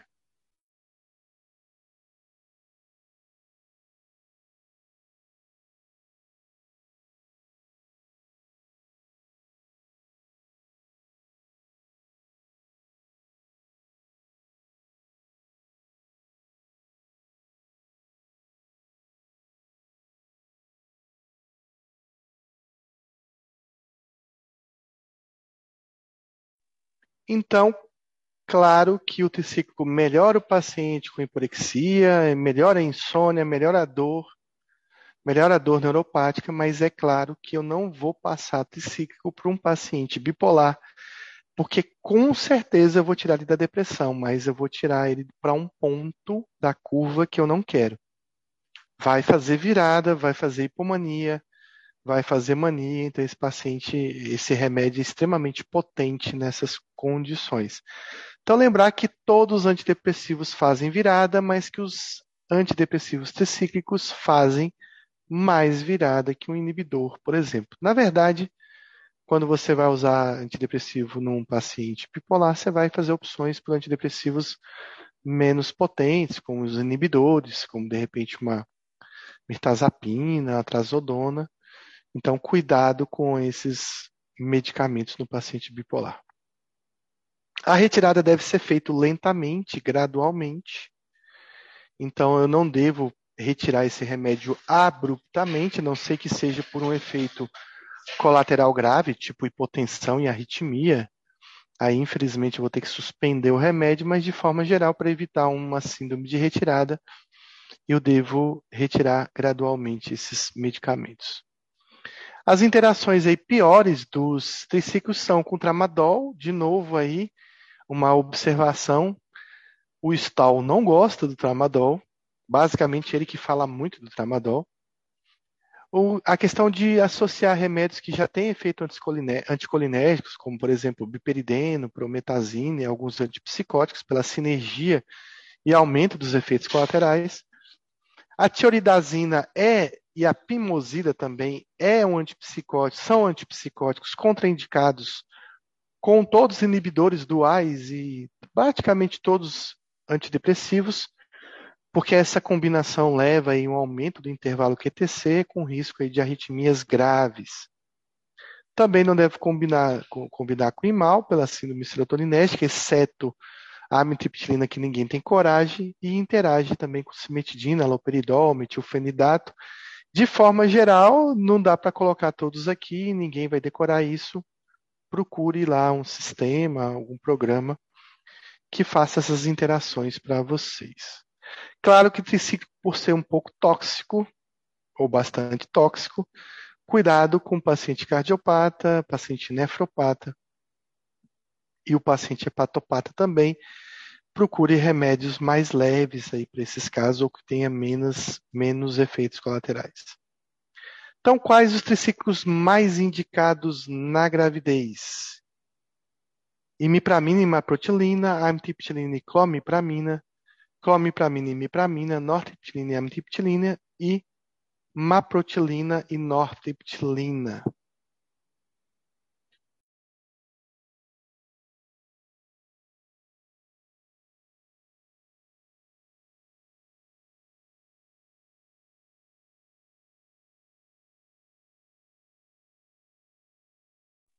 Aí tem uma observação muito boa de Bruno pela questão da amitriptilina reduzir a tiramina, né? Deve ser alguma coisa específica dela, né? Mas por que não imipramina, né? Só a já que elas são bem parecidas. Os livros não, a literatura não explica muito bem, não, mas de certa forma é um risco, né?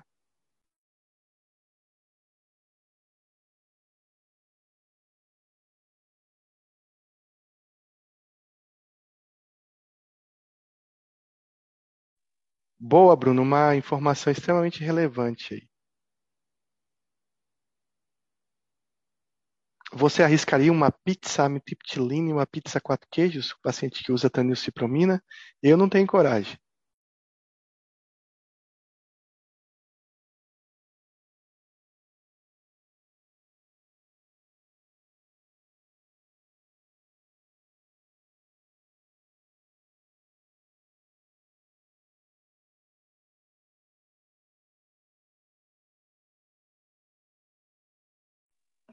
Boa. Nos dias de hoje, eu prefiro ir para cetamina, né? Ou para MT, ou para ECT, mas aí, como você tem esse conhecimento de ambulatório de depressão refratária, claro, vai ter casos que você vai ter que arriscar. De forma geral, Bruno, hoje em dia a gente vê que muitas, poucas pessoas prescrevem mal, né?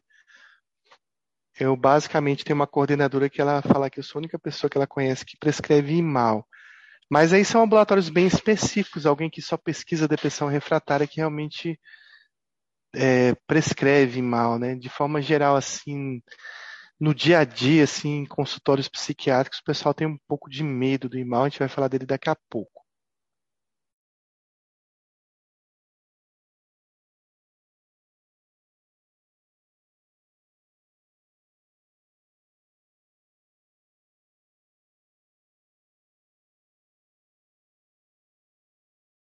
Então, Bruno, você é o cara corajoso que eu queria conhecer, viu? Muito bem. Então vamos responder aqui.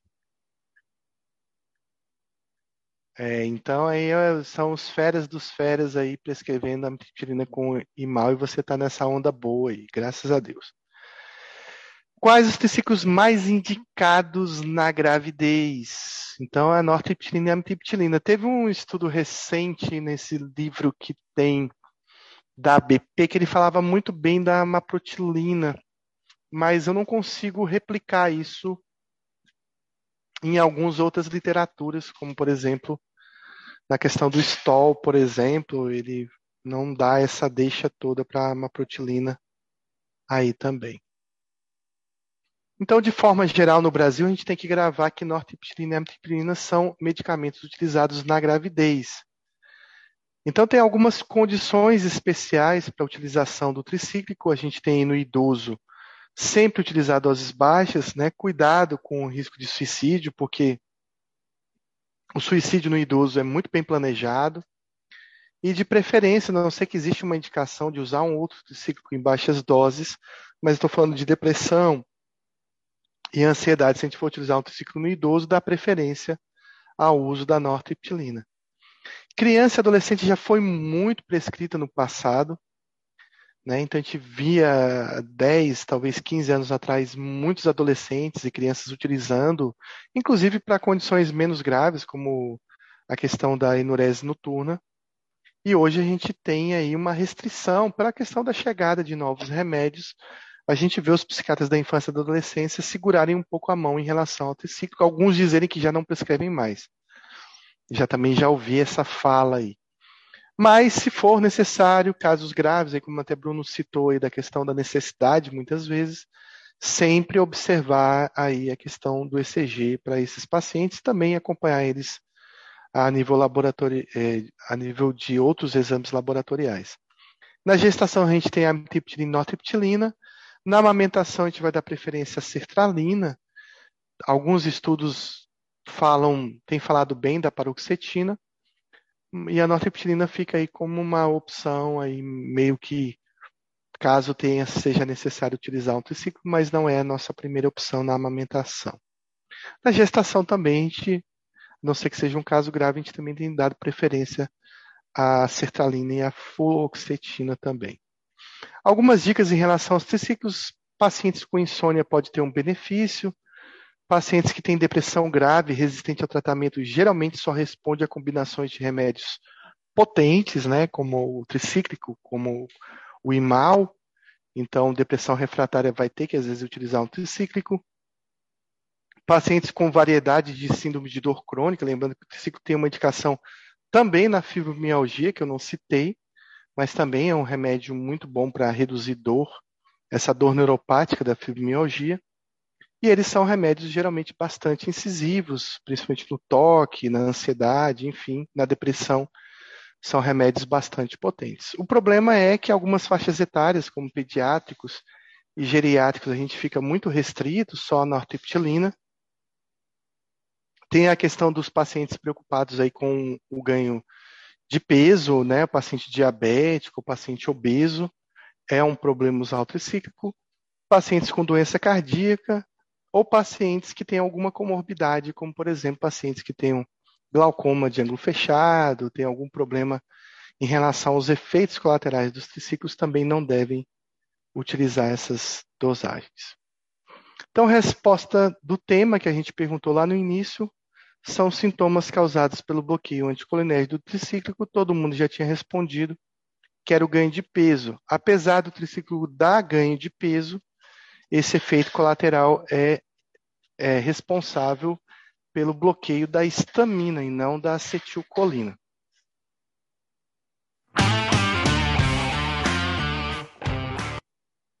Então a gente vai entrar num outro tema agora, num outro antidepressivo, que são os imaus, e eu faço a pergunta: são remédios contraindicados com o uso do imal, exceto? Todo mundo já sabe a resposta, e Bruno até colocou a experiência dele para a gente.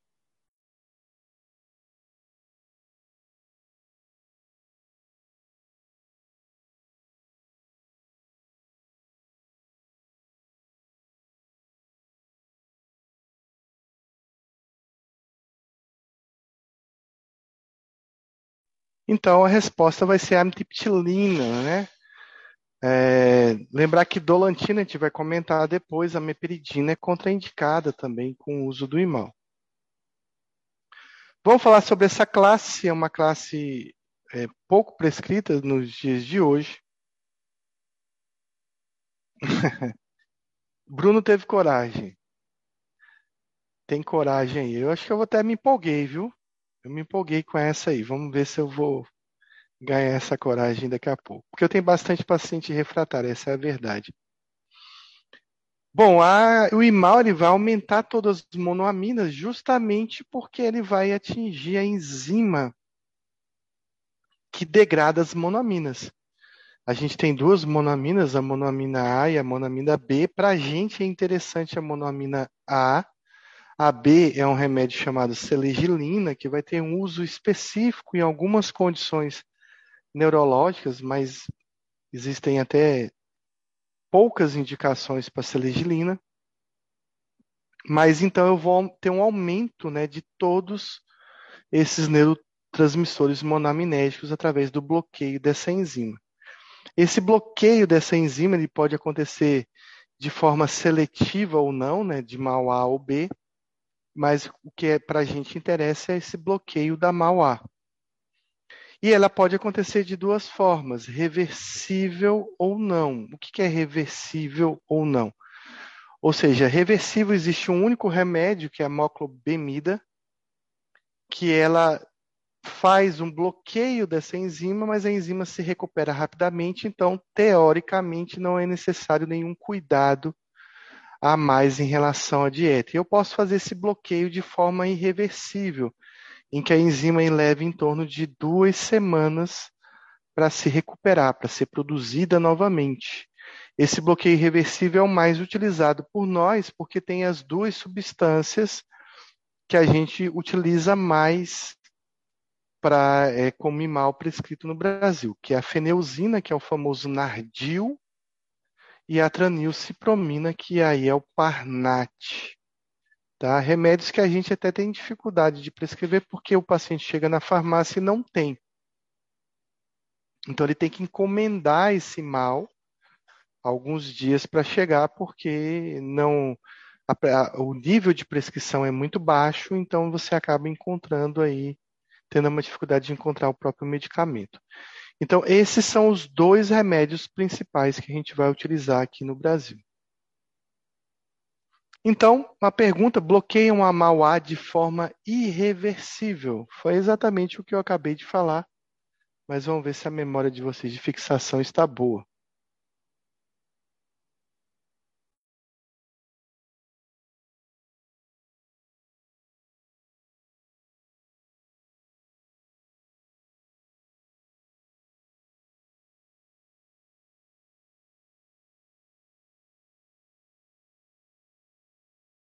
Então, nós temos aí a feneuzina, nardil, e a tranilcipromina, o parnat. Eu, particularmente, só tenho experiência com a tranilcipromina, não tenho experiência com a feneuzina. Bloqueiam a Mauá de forma reversível.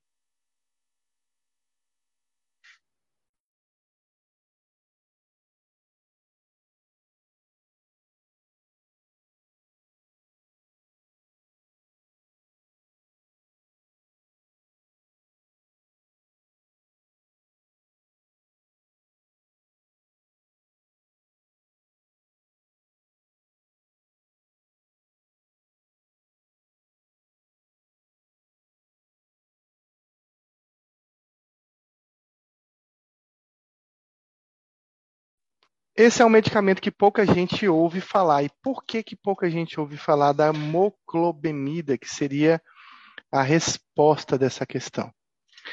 É pela questão seguinte: quando a moclobemida foi lançada muito tempo atrás, ela ia ser o imal revolucionário, porque a pessoa ia poder tomar o imal com menos risco de síndrome serotoninérgica, com menos riscos de hipertensão, sem ter que fazer uma dieta tão pesada como às vezes o IMAL exige.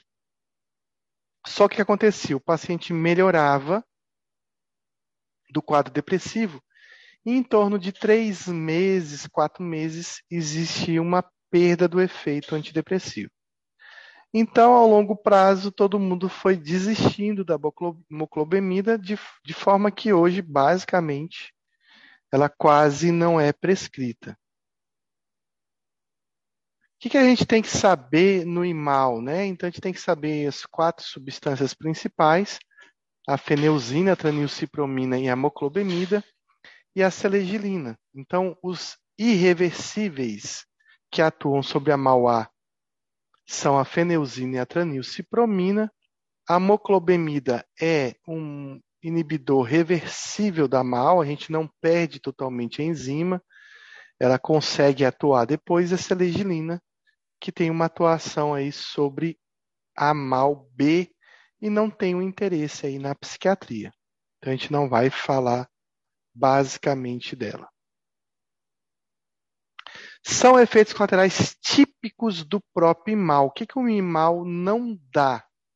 Hipertensão severa, ganho de peso, gosto metálico, disfunção sexual e cefaleia. Lembrando que é um efeito que eu estou perguntando que é típico do próprio remédio.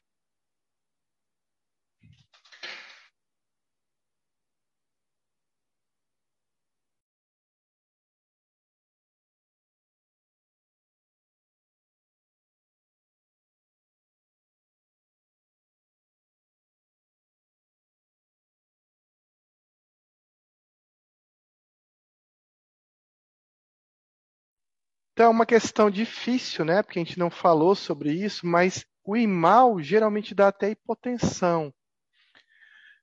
Em alguns casos, o problema do imal é quando ele é misturado com certos medicamentos e com certos alimentos, que daí sim essa mistura, né, geralmente alimentos risco, ricos em tiramina, vão gerar uma hipertensão severa, grave, às vezes um, uma crise hipertensiva severa.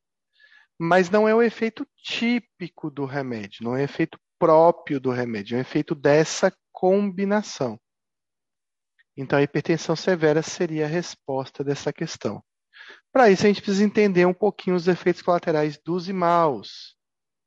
Então, os mais comuns são anorexia, mas a longo prazo pode dar ganho de peso, calafrios, boca seca, Hipotensão, que é típico, comum, aí é próprio do IMAL. Cefaleia, mesmo que não haja um aumento da pressão arterial. Disfunção sexual e fraqueza. Além disso, pode causar sintomas gastrointestinais, como náusea, diarreia, azia, gosto estranho na boca, principalmente gosto metálico, ganho de peso e constipação. E em casos mais severos de efeitos colaterais, pode levar a hepatite, leucopenia, parkinsonismo e se misturado a outros remédios e pode levar a uma síndrome serotoninérgica que a gente vai comentar daqui a pouco. Bom, o que a gente tem que gravar no IMAL é que é necessário fazer uma dieta alimentar. Esse é o único remédio da psiquiatria, basicamente, que o paciente tem que fazer uma dieta específica para tomar um remédio. E não é uma dieta muito fácil, apesar de que muitos estudos agora falam que a gente exagera nessa lista de alimentos, que poderia ser mais branda, que não é esse problema todo. Mas aí vem de novo a questão da coragem, porque a maioria das literaturas trazem essa lista de alimentos. Isso tudo porque alguns alimentos, geralmente alimentos que são envelhecidos, né, têm uma quantidade de uma substância chamada tiramina, que aí pode ser precursor, principalmente da noradrenalina, e que vai fazer com que esse paciente desenvolva aí um risco de uma crise hipertensiva. Então, o que eu tenho que pensar é o seguinte: se a pessoa tome mal e vai comer uma pizza quatro queijos, ela vai ter uma crise hipertensiva grave. Então, essa é a combinação que tem que estar na minha mente. Mal com certos alimentos pode levar o paciente a ter um risco de uma crise hipertensiva. E quais são esses alimentos, então, estão aí? todos os queijos, principalmente aquilo que a gente chama de queijo amarelo, né? Os queijos envelhecidos, né? Então, exceto aqueles queijos mais frescos, né? Queijos como a ricota, aquele requeijão que a gente passa é, numa torrada, alguma coisa assim, o queijo tipo Minas pode estar tá mais indicado. Pizza, nem pensar, porque principalmente pizza comprada, né? Que aí pode ter algum tipo de queijo que o paciente não está sentindo, um parmesão, alguma coisa assim, gorgonzola, que vai fazer mal ao paciente. Mas eu tive pacientes que tomavam mal e eles faziam pizza em casa com ricota, etc., e conseguiam comer a pizza. O problema da pizza basicamente é o queijo, não é nem os outros ingredientes.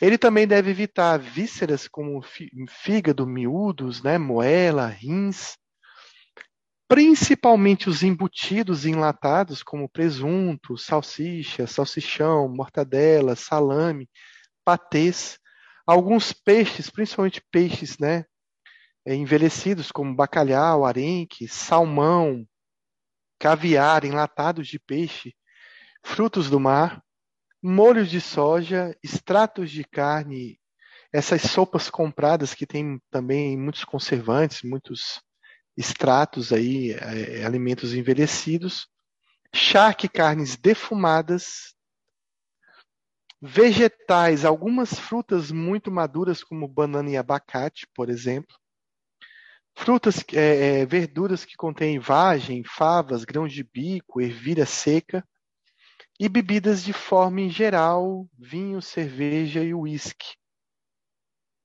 Devem ser evitados, com o risco do paciente desenvolver uma crise convulsiva, uma crise hipertensiva, desculpa.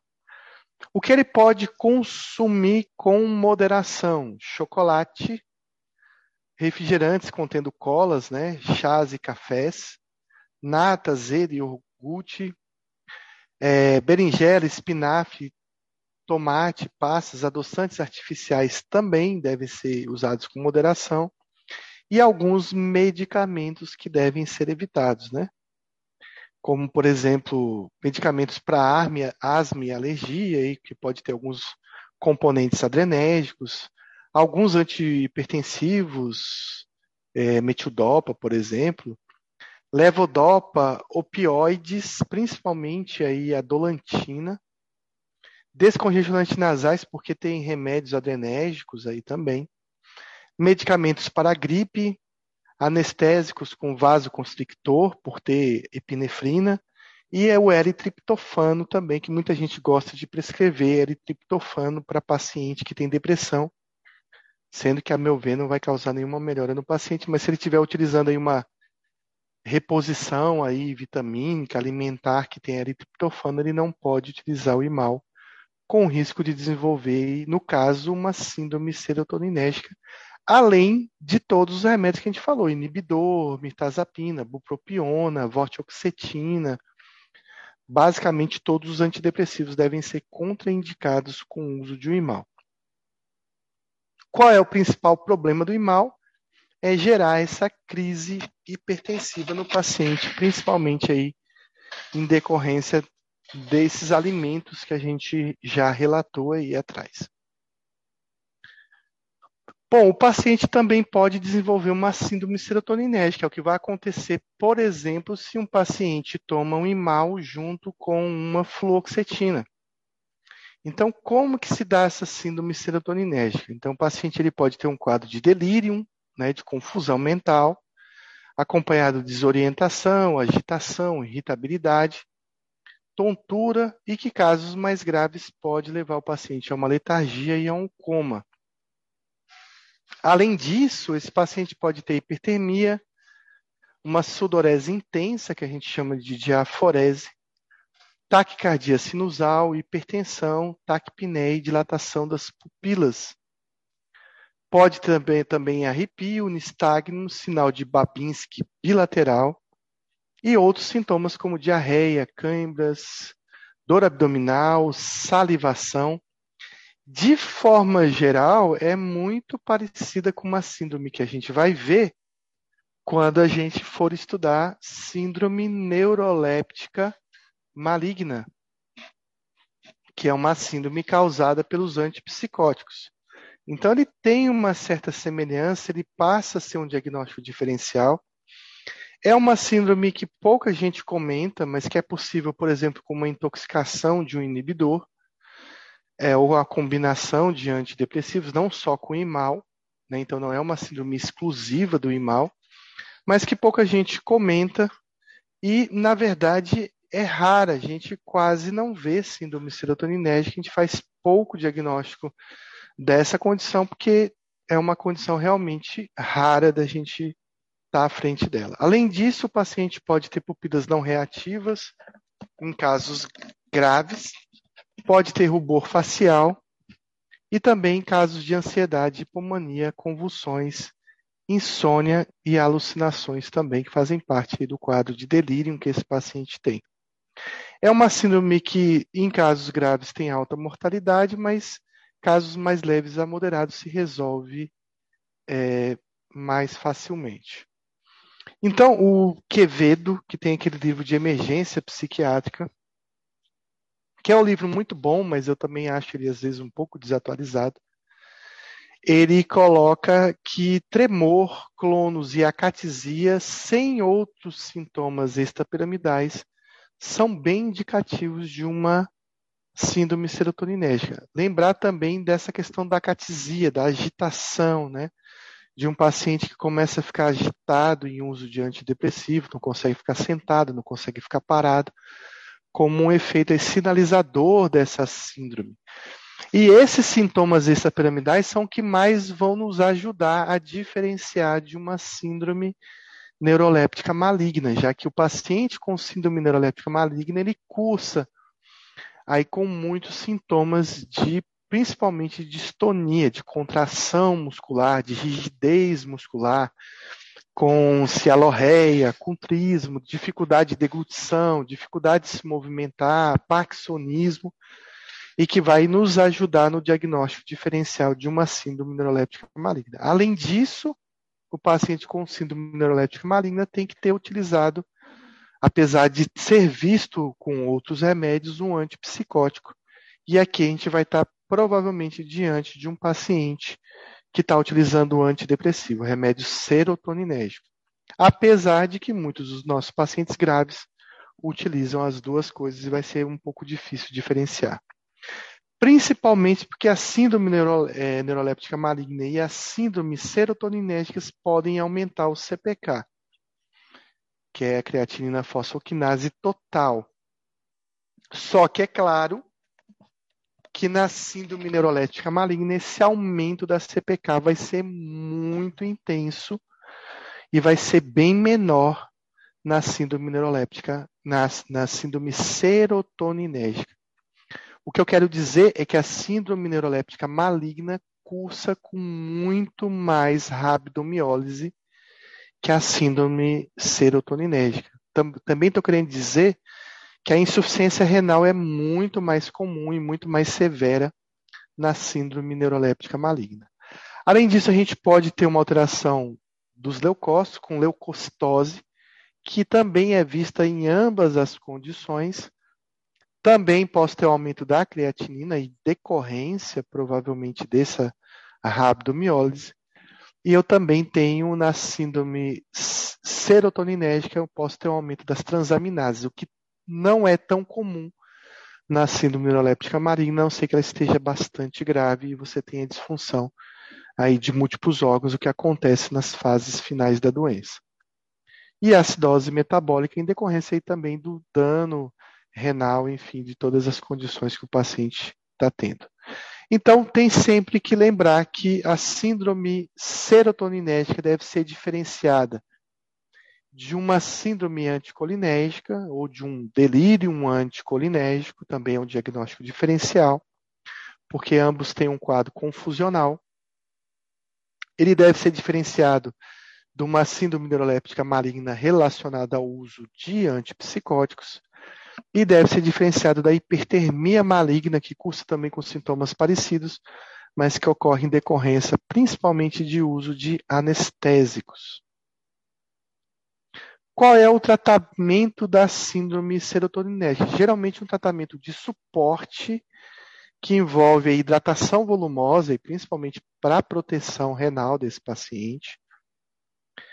É, para que eu tenha uma hidratação adequada, eu preciso ter um controle dessa diurese, então o paciente tem que ser sondado, o paciente tem que ser observado. Tenho que ter medidas de suporte, né? Claro, óbvio, para esse paciente, na verdade é o tratamento principal, são essas medidas de suporte. E olha que interessante, o tratamento é feito com benzodiazepinas, que ajuda bastante, principalmente no controle da agitação do paciente, mas o tratamento farmacológico é feito com a ciproheptadina, e com a clorpromazina, que é uma coisa também nova, assim, que a gente vai lendo na literatura, não entende muito bem porquê, mas são os remédios de eleição para tratamento aí dessa condição. Eu devo evitar, nesses casos, alguns remédios que eu, por exemplo, utilizaria na síndrome neuroléptica, que é a bromocriptina e o dantrolene, que são utilizados na síndrome neuroléptica maligna. Mas, e também eu devo evitar os beta-bloqueadores, como o propanolol. Deve ser evitado na síndrome serotoninérgica. Então, a resposta daquela questão, acho que já tinha dado, são remédios contraindicados com uso de mal, não é contraindicado com uso de mal. A gente tem a amitriptilina, Vou falar sobre esse medicamento aqui, é um medicamento agonista melatoninérgico 1 e 2 e que também é um inibidor da recaptação da serotonina, indicado na depressão sazonal. E principalmente hoje ele é indicado muito mais na insônia e muito bem vista na insônia sazonal, aquela insônia relacionada ao clima, do que na depressão sazonal. Então, qual é esse medicamento que eu estou falando? Agomelatina, Ralmeteon, atomoxetina, reboxetina ou vortioxetina.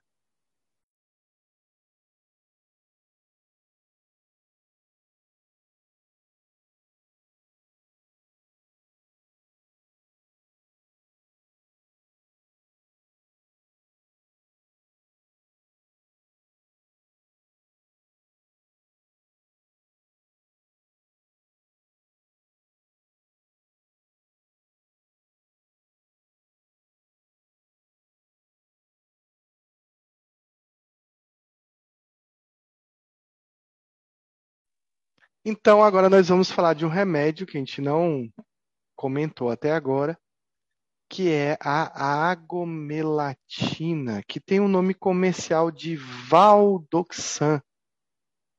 Né, o Valdoxan é de 50 miligramas. Então, quem é a agomelatina? Por que, que eu ouço falar muito pouco dela? Ela foi lançada aí como antidepressiva à época, revolucionário, mas que teve uma história bem parecida com a moclobemida, que é aquele mal que a gente comentou. O que a gente via é que a agomelatina tinha menos efeitos colaterais, principalmente na questão da disfunção sexual, essa questão da melhora do sono, né, que ele é um remédio para insônia primária. No entanto, o paciente melhorava da depressão por algumas semanas, meses, e depois parece que o efeito se perdia. Então, esse é um remédio que age sobre a melatonina, mas que também faz o antagonismo no receptor 5-HT2C. É o mesmo receptor, pessoal, que vai aumentar a liberação de serotonina e que vai aumentar a liberação de noradrenalina, que a gente viu esse receptor envolvido em dois remédios que a gente comentou, a fluoxetina e a olanzapina. Eles têm indicações formais aí do STOL na insônia primária, principalmente aquelas insônias aí relacionadas a climas frios, né, ou falta de exposição solar, como um bom exemplo nos países que estão nos extremos, como a Escandinávia, por exemplo. E ele também pode ser bem indicado nesses pacientes também que cursam com depressão relacionada ao clima, geralmente depressão relacionada ao inverno. As doses variam de 25 a 50 miligramas E existe um questionamento se a agomelatina também poderia ser útil na ansiedade, mas não é uma indicação formal dela, mas ela pode ser utilizada em pacientes super refratários e que têm insônia aí para você tentar a agomelatina. É um remédio pouco falado, pouco prescrito, porque ele é caro e a gente mora num país tropical. Então, talvez, se a gente morasse na Suécia, a gente ouviria falar mais da agomelatina do que a gente ouve falar aqui no Brasil. Então, sua principal indicação é na insônia e na depressão sazonal e relacionada à falta de exposição solar.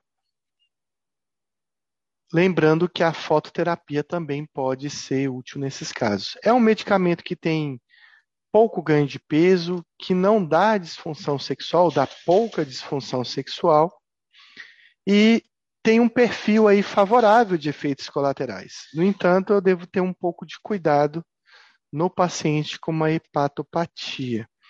Eu confesso que eu prescrevi agomelatina poucas vezes e geralmente teve essas indicações de, de tratamento de insônia, um paciente específico que era super refratário, a gente tentou a agomelatina. Mas não é um remédio muito especial, a gente vai falar pouco sobre ele. Abrindo um novo medicamento, qual o medicamento inibidor da recaptação da noradrenalina que é indicado no TDAH? Desses aqui, o principal indicado no TDAH é agomelatina, ralmeteon, atomoxetina, reboxetina ou vortioxetina.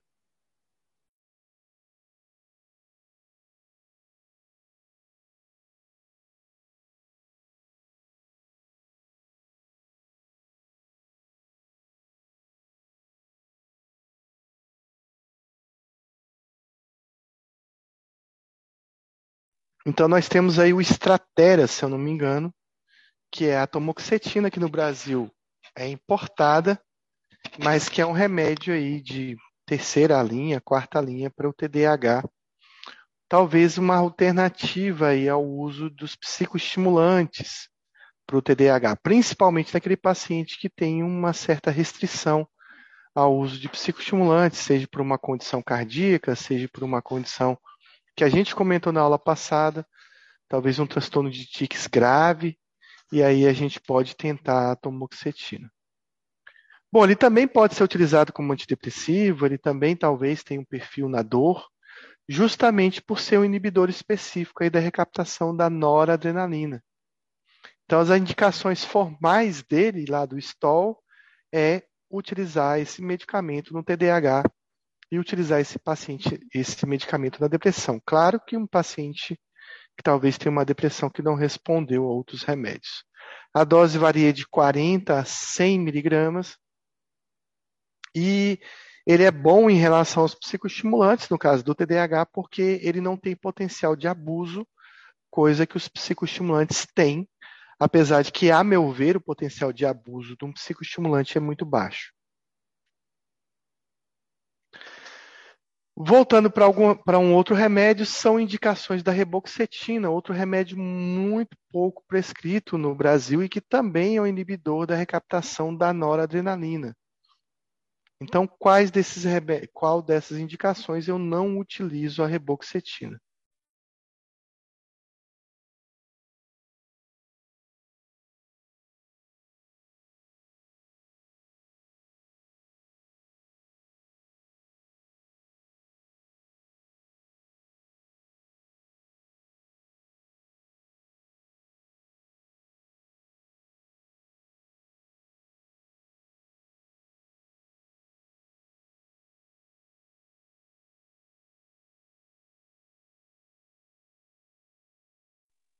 Então, vou dar uma dica para vocês, que vocês vão conseguir responder essa questão mesmo não conhecendo a fundo a reboxetina.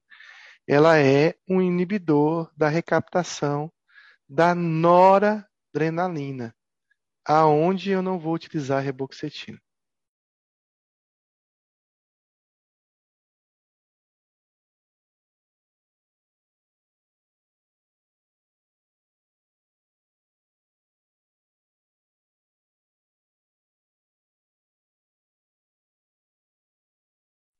Então, se ela atua sobre a noradrenalina, eu não vou utilizar ela numa doença que basicamente é serotoninérgica. Então, eu não vou conseguir utilizar a reboxetina para o toque.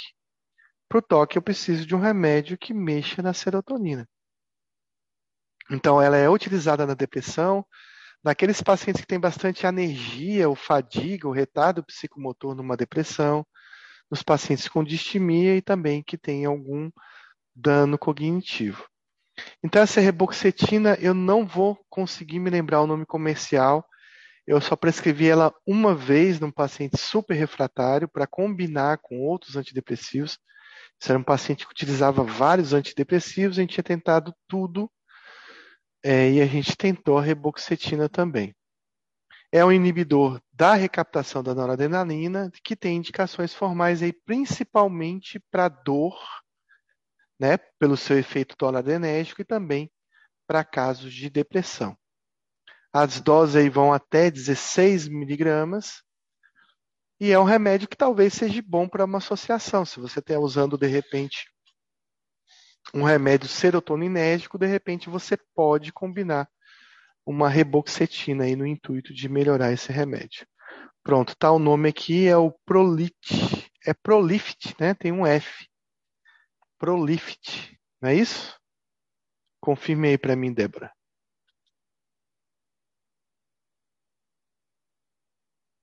Exato, Prolift. Então, assim, Prolift é muito pouco prescrito, mas está dentro do nosso arsenal aí de, de medicamentos que a gente pode utilizar aí para quadros depressivos, para quadros de dor, de repente uma fibromialgia, alguma coisa assim. Mas como monoterapia para depressão é difícil ver alguém prescrevendo esse remédio.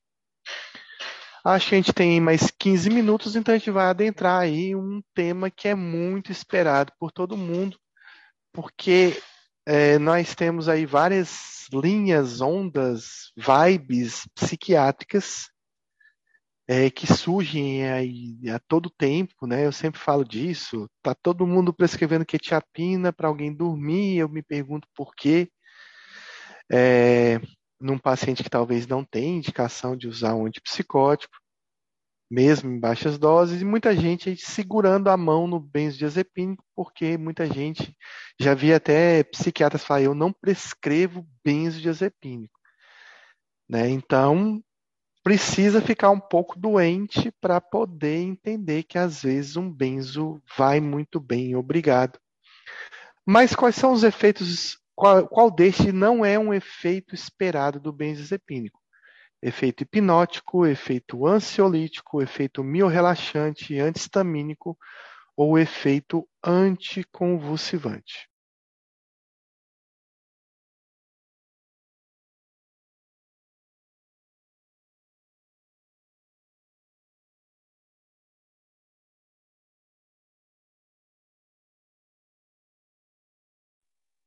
Então, assim como os antihistamínicos, os benzos têm um efeito hipnótico, ou seja, provocam sedação, provocam sono, mas por um mecanismo diferente, que é um mecanismo gabaérgico. Então, ele não tem um efeito antihistamínico, mas tem todos os outros efeitos. E benzodiazepínico é um remédio muito bom. Eu costumo dizer, está escrito até errado aqui, clonazepam, que benzo é tirar muita coisa com anestesia, muita coisa que precisava de anestesia por um bom tempo. O benzo é tão bom que você pode ir lá no Mercado Livre e comprar vários produtos com o nome Rivotril. Você não vai conseguir comprar Rivotril no Mercado Livre, mas você vai conseguir comprar essa bela almofada de 2,5 miligramas ml, é uma almofada mesmo aí, que eu tirei essa foto do Mercado Livre. Tem caneca, tem camisa, tem boné de Rivotril, tem música, uma música bem legal do Maglore chamado Clonazepam também. É uma música recente deles. Então tem tudo aí de benzodiazepínico, desde música até uma boa almofada. E essa almofada, inclusive, causa dependência aí física de tão famosos que eles são. E o Rivotril talvez seja o mais famoso, mais famoso dos benzodiazepínicos. Mas é uma classe que tem vários remédios. Então vou colocar alguns deles aqui. os principais comercializados no Brasil. Nós temos o Furazepam, o Clonazepam, do qual eu tenho um amor e uma empatia muito grande. O Midazolam, que é o meu amigo das emergências psiquiátricas. O Lorazepam, que é meu amigo dos hepatopatas. O Clordiazepox do coitado, que é o único que não tem PAN, né, mas é o primeiro benzodiazepínico inventado, que também tem uma boa indicação no delirium tremens. O diazepam, o alprazolam, que eu faço uma cara feia para ele, depois eu explico por quê. O bromazepam, o flunitrazepam e o clobazam, que é o benzodiazepínico dos neurologistas. Eles gostam muito do frisium e do urbanil para epilepsia. A gente vai aprender sobre cada um, a diferença entre cada um, a meia-vida de cada um, mas eu estou só apresentando eles para vocês, para você ver que é uma família muito grande. Os benzodiazepínicos têm um efeito muito legal, ele tem um efeito hipnótico, então eu posso usar benzo para fazer alguém dormir, para ficar sedado, para controlar uma agitação, por exemplo. O benzo tem um efeito ansiolítico e ele é muito útil nos transtornos de ansiedade, naqueles pacientes que vão fazer uma neuroadaptação com um antidepressivo, então ele pode ajudar nesse processo inicial. Eles têm um efeito anticonvulsivante também, o diazepam é um remédio de eleição numa crise convulsiva. Os neurologistas também utilizam benzodiazepínicos para muito paciente epilético. E eles têm um efeito mio-relaxante, que ninguém dá muita atenção, mas é claro que um benzo é muito bom para minha intubação orotraqueal e o benzo é muito bom para tirar a força de um paciente. E aí o meu amigo midazolam tem um efeito miorrelaxante bem potente, que torna fácil eu lidar com um paciente que chegou agressivo, irritado, violento na emergência e logo logo ele vai ficar sem força muscular. Então eu vou conseguir, mesmo antes dele ficar sedado, mesmo antes dele ter o efeito hipnótico que o bindazolam pode ter, ele vai ter um grande efeito ansiolítico e meio relaxante. Isso faz com que eu consiga lidar, manejar esse paciente, colocar ele sentado, deitado, conter o paciente, ou seja, tirar toda a violência dele, justamente por esse, essa perda do efeito é, da força muscular. É um efeito quase de super bonder, né? A gente brinca assim, você dá um midazolam no paciente, ele está lá sentado, e depois de um tempo você pede para ele levantar da cadeira, parece que ele está colado na cadeira, ele não tem força para se descolar da cadeira e ficar em pé. Então esse efeito miorrelaxante é muito importante na emergência psiquiátrica. O benzodiazepínico ele age sobre algumas unidades do receptor do GABA, então o benzo ele é um remédio gabaérgico que atua aí sobre essas, essa, esse receptor alfa, essa, essa combinação aí com, com receptor, com subreceptor alfa desse receptor gabaérgico, da unidade gabaérgica, é, e também sobre o receptor gama, então, nós temos quatro receptores importantes aí no, no benzodiazepínico. A gente tem um receptor chamado tipo 1, que ele está em todo o córtex cerebral. O receptor aí tipo 2, que ele está no hipocampo, que ele está na amígdala, no, nos gânglios da base. Então, é importante aí ver que o benzodiazepínico pode ter um efeito nessas regiões, como, por exemplo, diminuir a ansiedade, causar distúrbio de memória, tem uma atuação, por exemplo, sobre alguns sintomas parkinsonianos. Ele também está presente no núcleo talâmico reticular e áreas profundas do córtex. E ele também está presente o 5 no sistema límbico e no córtex profundo. Cada receptor vai ter uma atuação diferente, que é difícil a gente decorar. Eu vou colocar aqui mais como ilustração, mas a gente tem o receptor 2 e 3 com efeito ansiolítico, eu tenho o receptor 1 com efeito hipnótico, o subreceptor 2 com efeito miorrelaxante, o 1 e o 5 sobre a eh, tem um efeito sobre a cognição, que é um efeito ruim do benzodiazepínico, e, o efeito, e também o subreceptor 1, que tem um efeito anticonvulsivante. Bom, tem efeito antidepressivo? Então, essa é uma pergunta que muita gente faz. Se um benzodiazepínico tem, além do seu efeito ansiolítico, ele também teria um efeito antidepressivo. E a resposta é sim. Tem. Principalmente no receptor, subreceptor alfa 3, que talvez o benzodiazepina que tem mais atuação sobre esse receptor é o alprazolam. Então, talvez o alprazolam seja o benzodiazepina com mais efeito antidepressivo. Só que na prática, esse efeito é muito tênue. Ou seja, a gente não consegue perceber ele direito, ninguém vai usar benzodiazepínico para tratar uma depressão, por exemplo, mas é uma coisa descrita na literatura. Então, uma pergunta bem difícil, que talvez seja a pergunta aí que a gente consiga finalizar a aula respondendo ela. Qual a dose de clonazepam se tem o efeito hipnótico?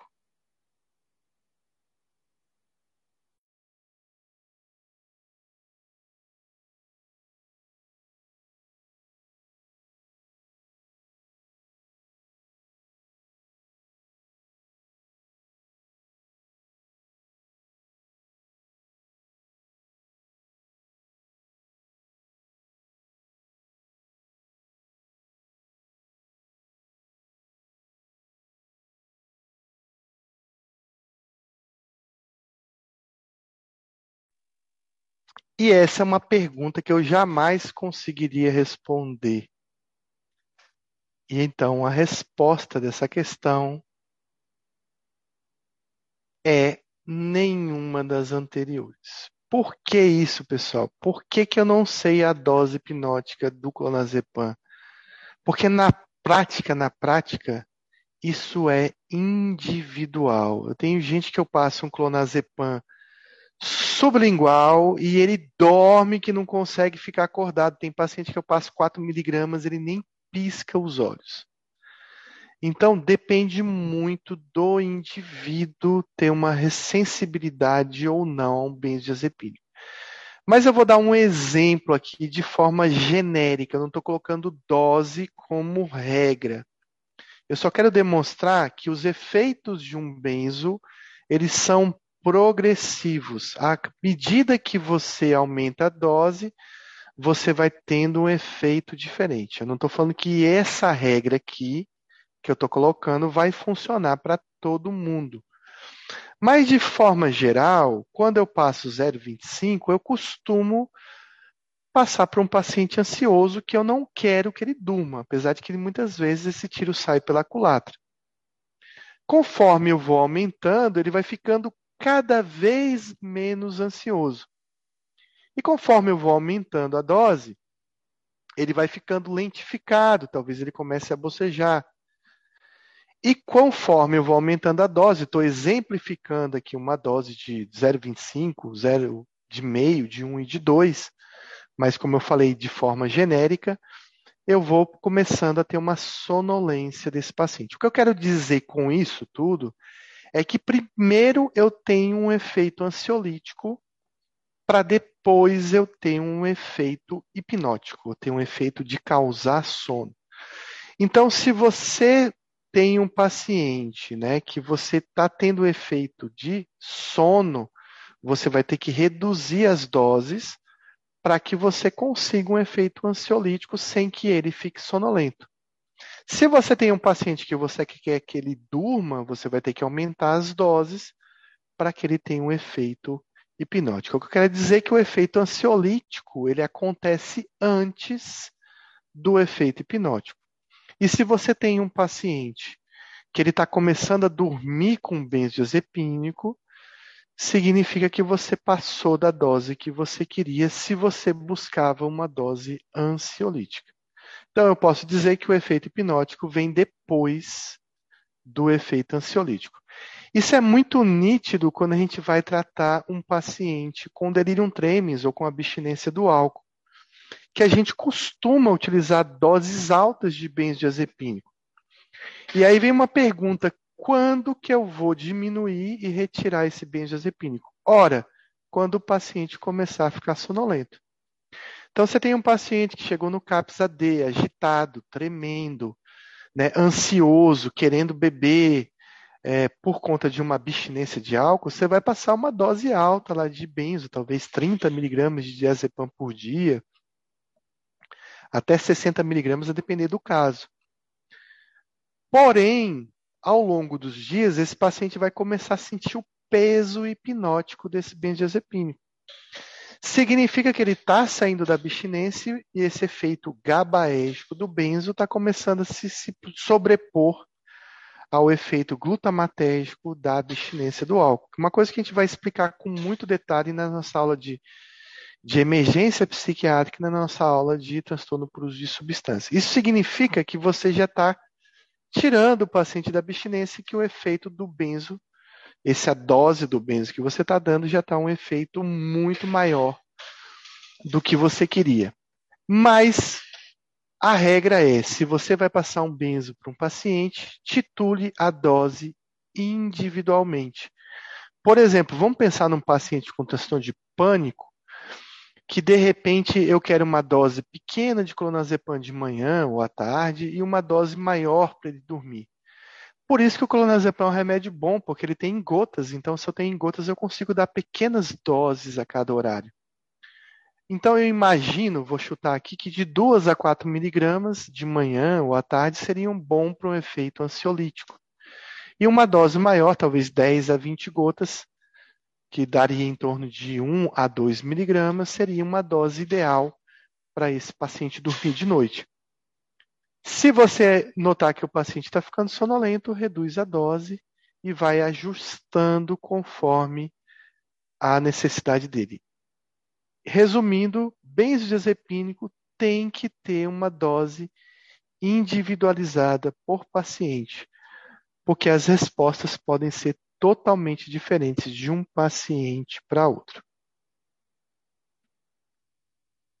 A gente vai falar na questão da semana que vem sobre as potências de cada benzodiazepínico e como eu faço a conversão de um para outro, caso eu queira trocar de benzodiazepínico tentando equilibrar essas doses. Por exemplo, um paciente que usa alprazolam e eu quero transformar esse alprazolam em clonazepam. Quanto que eu uso de alprazolam?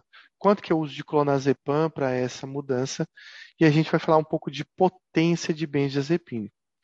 São 22 e 32 aqui no meu celular. Eu acho que a gente pode encerrar hoje, já foi bastante informação, mas eu vou abrir para as perguntas aí no final e os comentários, quem quiser comentar sobre a aula. E agradeço a todos que conseguiram aí, né? Já no final, tomando um benzodiazepínico, aguentar aí o, o avançar do horário.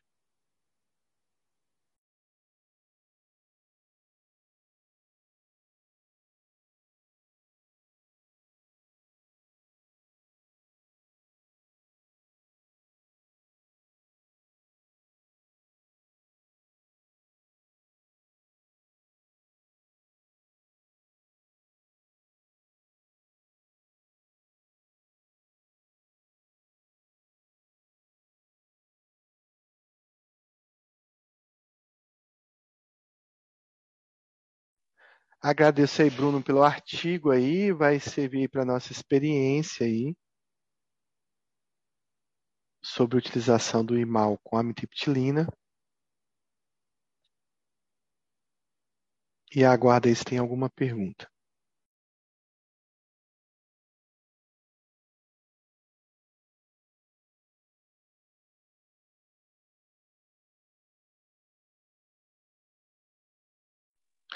Pelo jeito não, então eu dou boa noite a todos. Semana que vem a gente volta com benzo, com droga Z.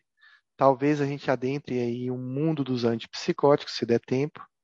E aguardo todos vocês lá, então, até semana que vem. Boa noite a todos, boa semana, bom descanso, bom estudo, bom trabalho.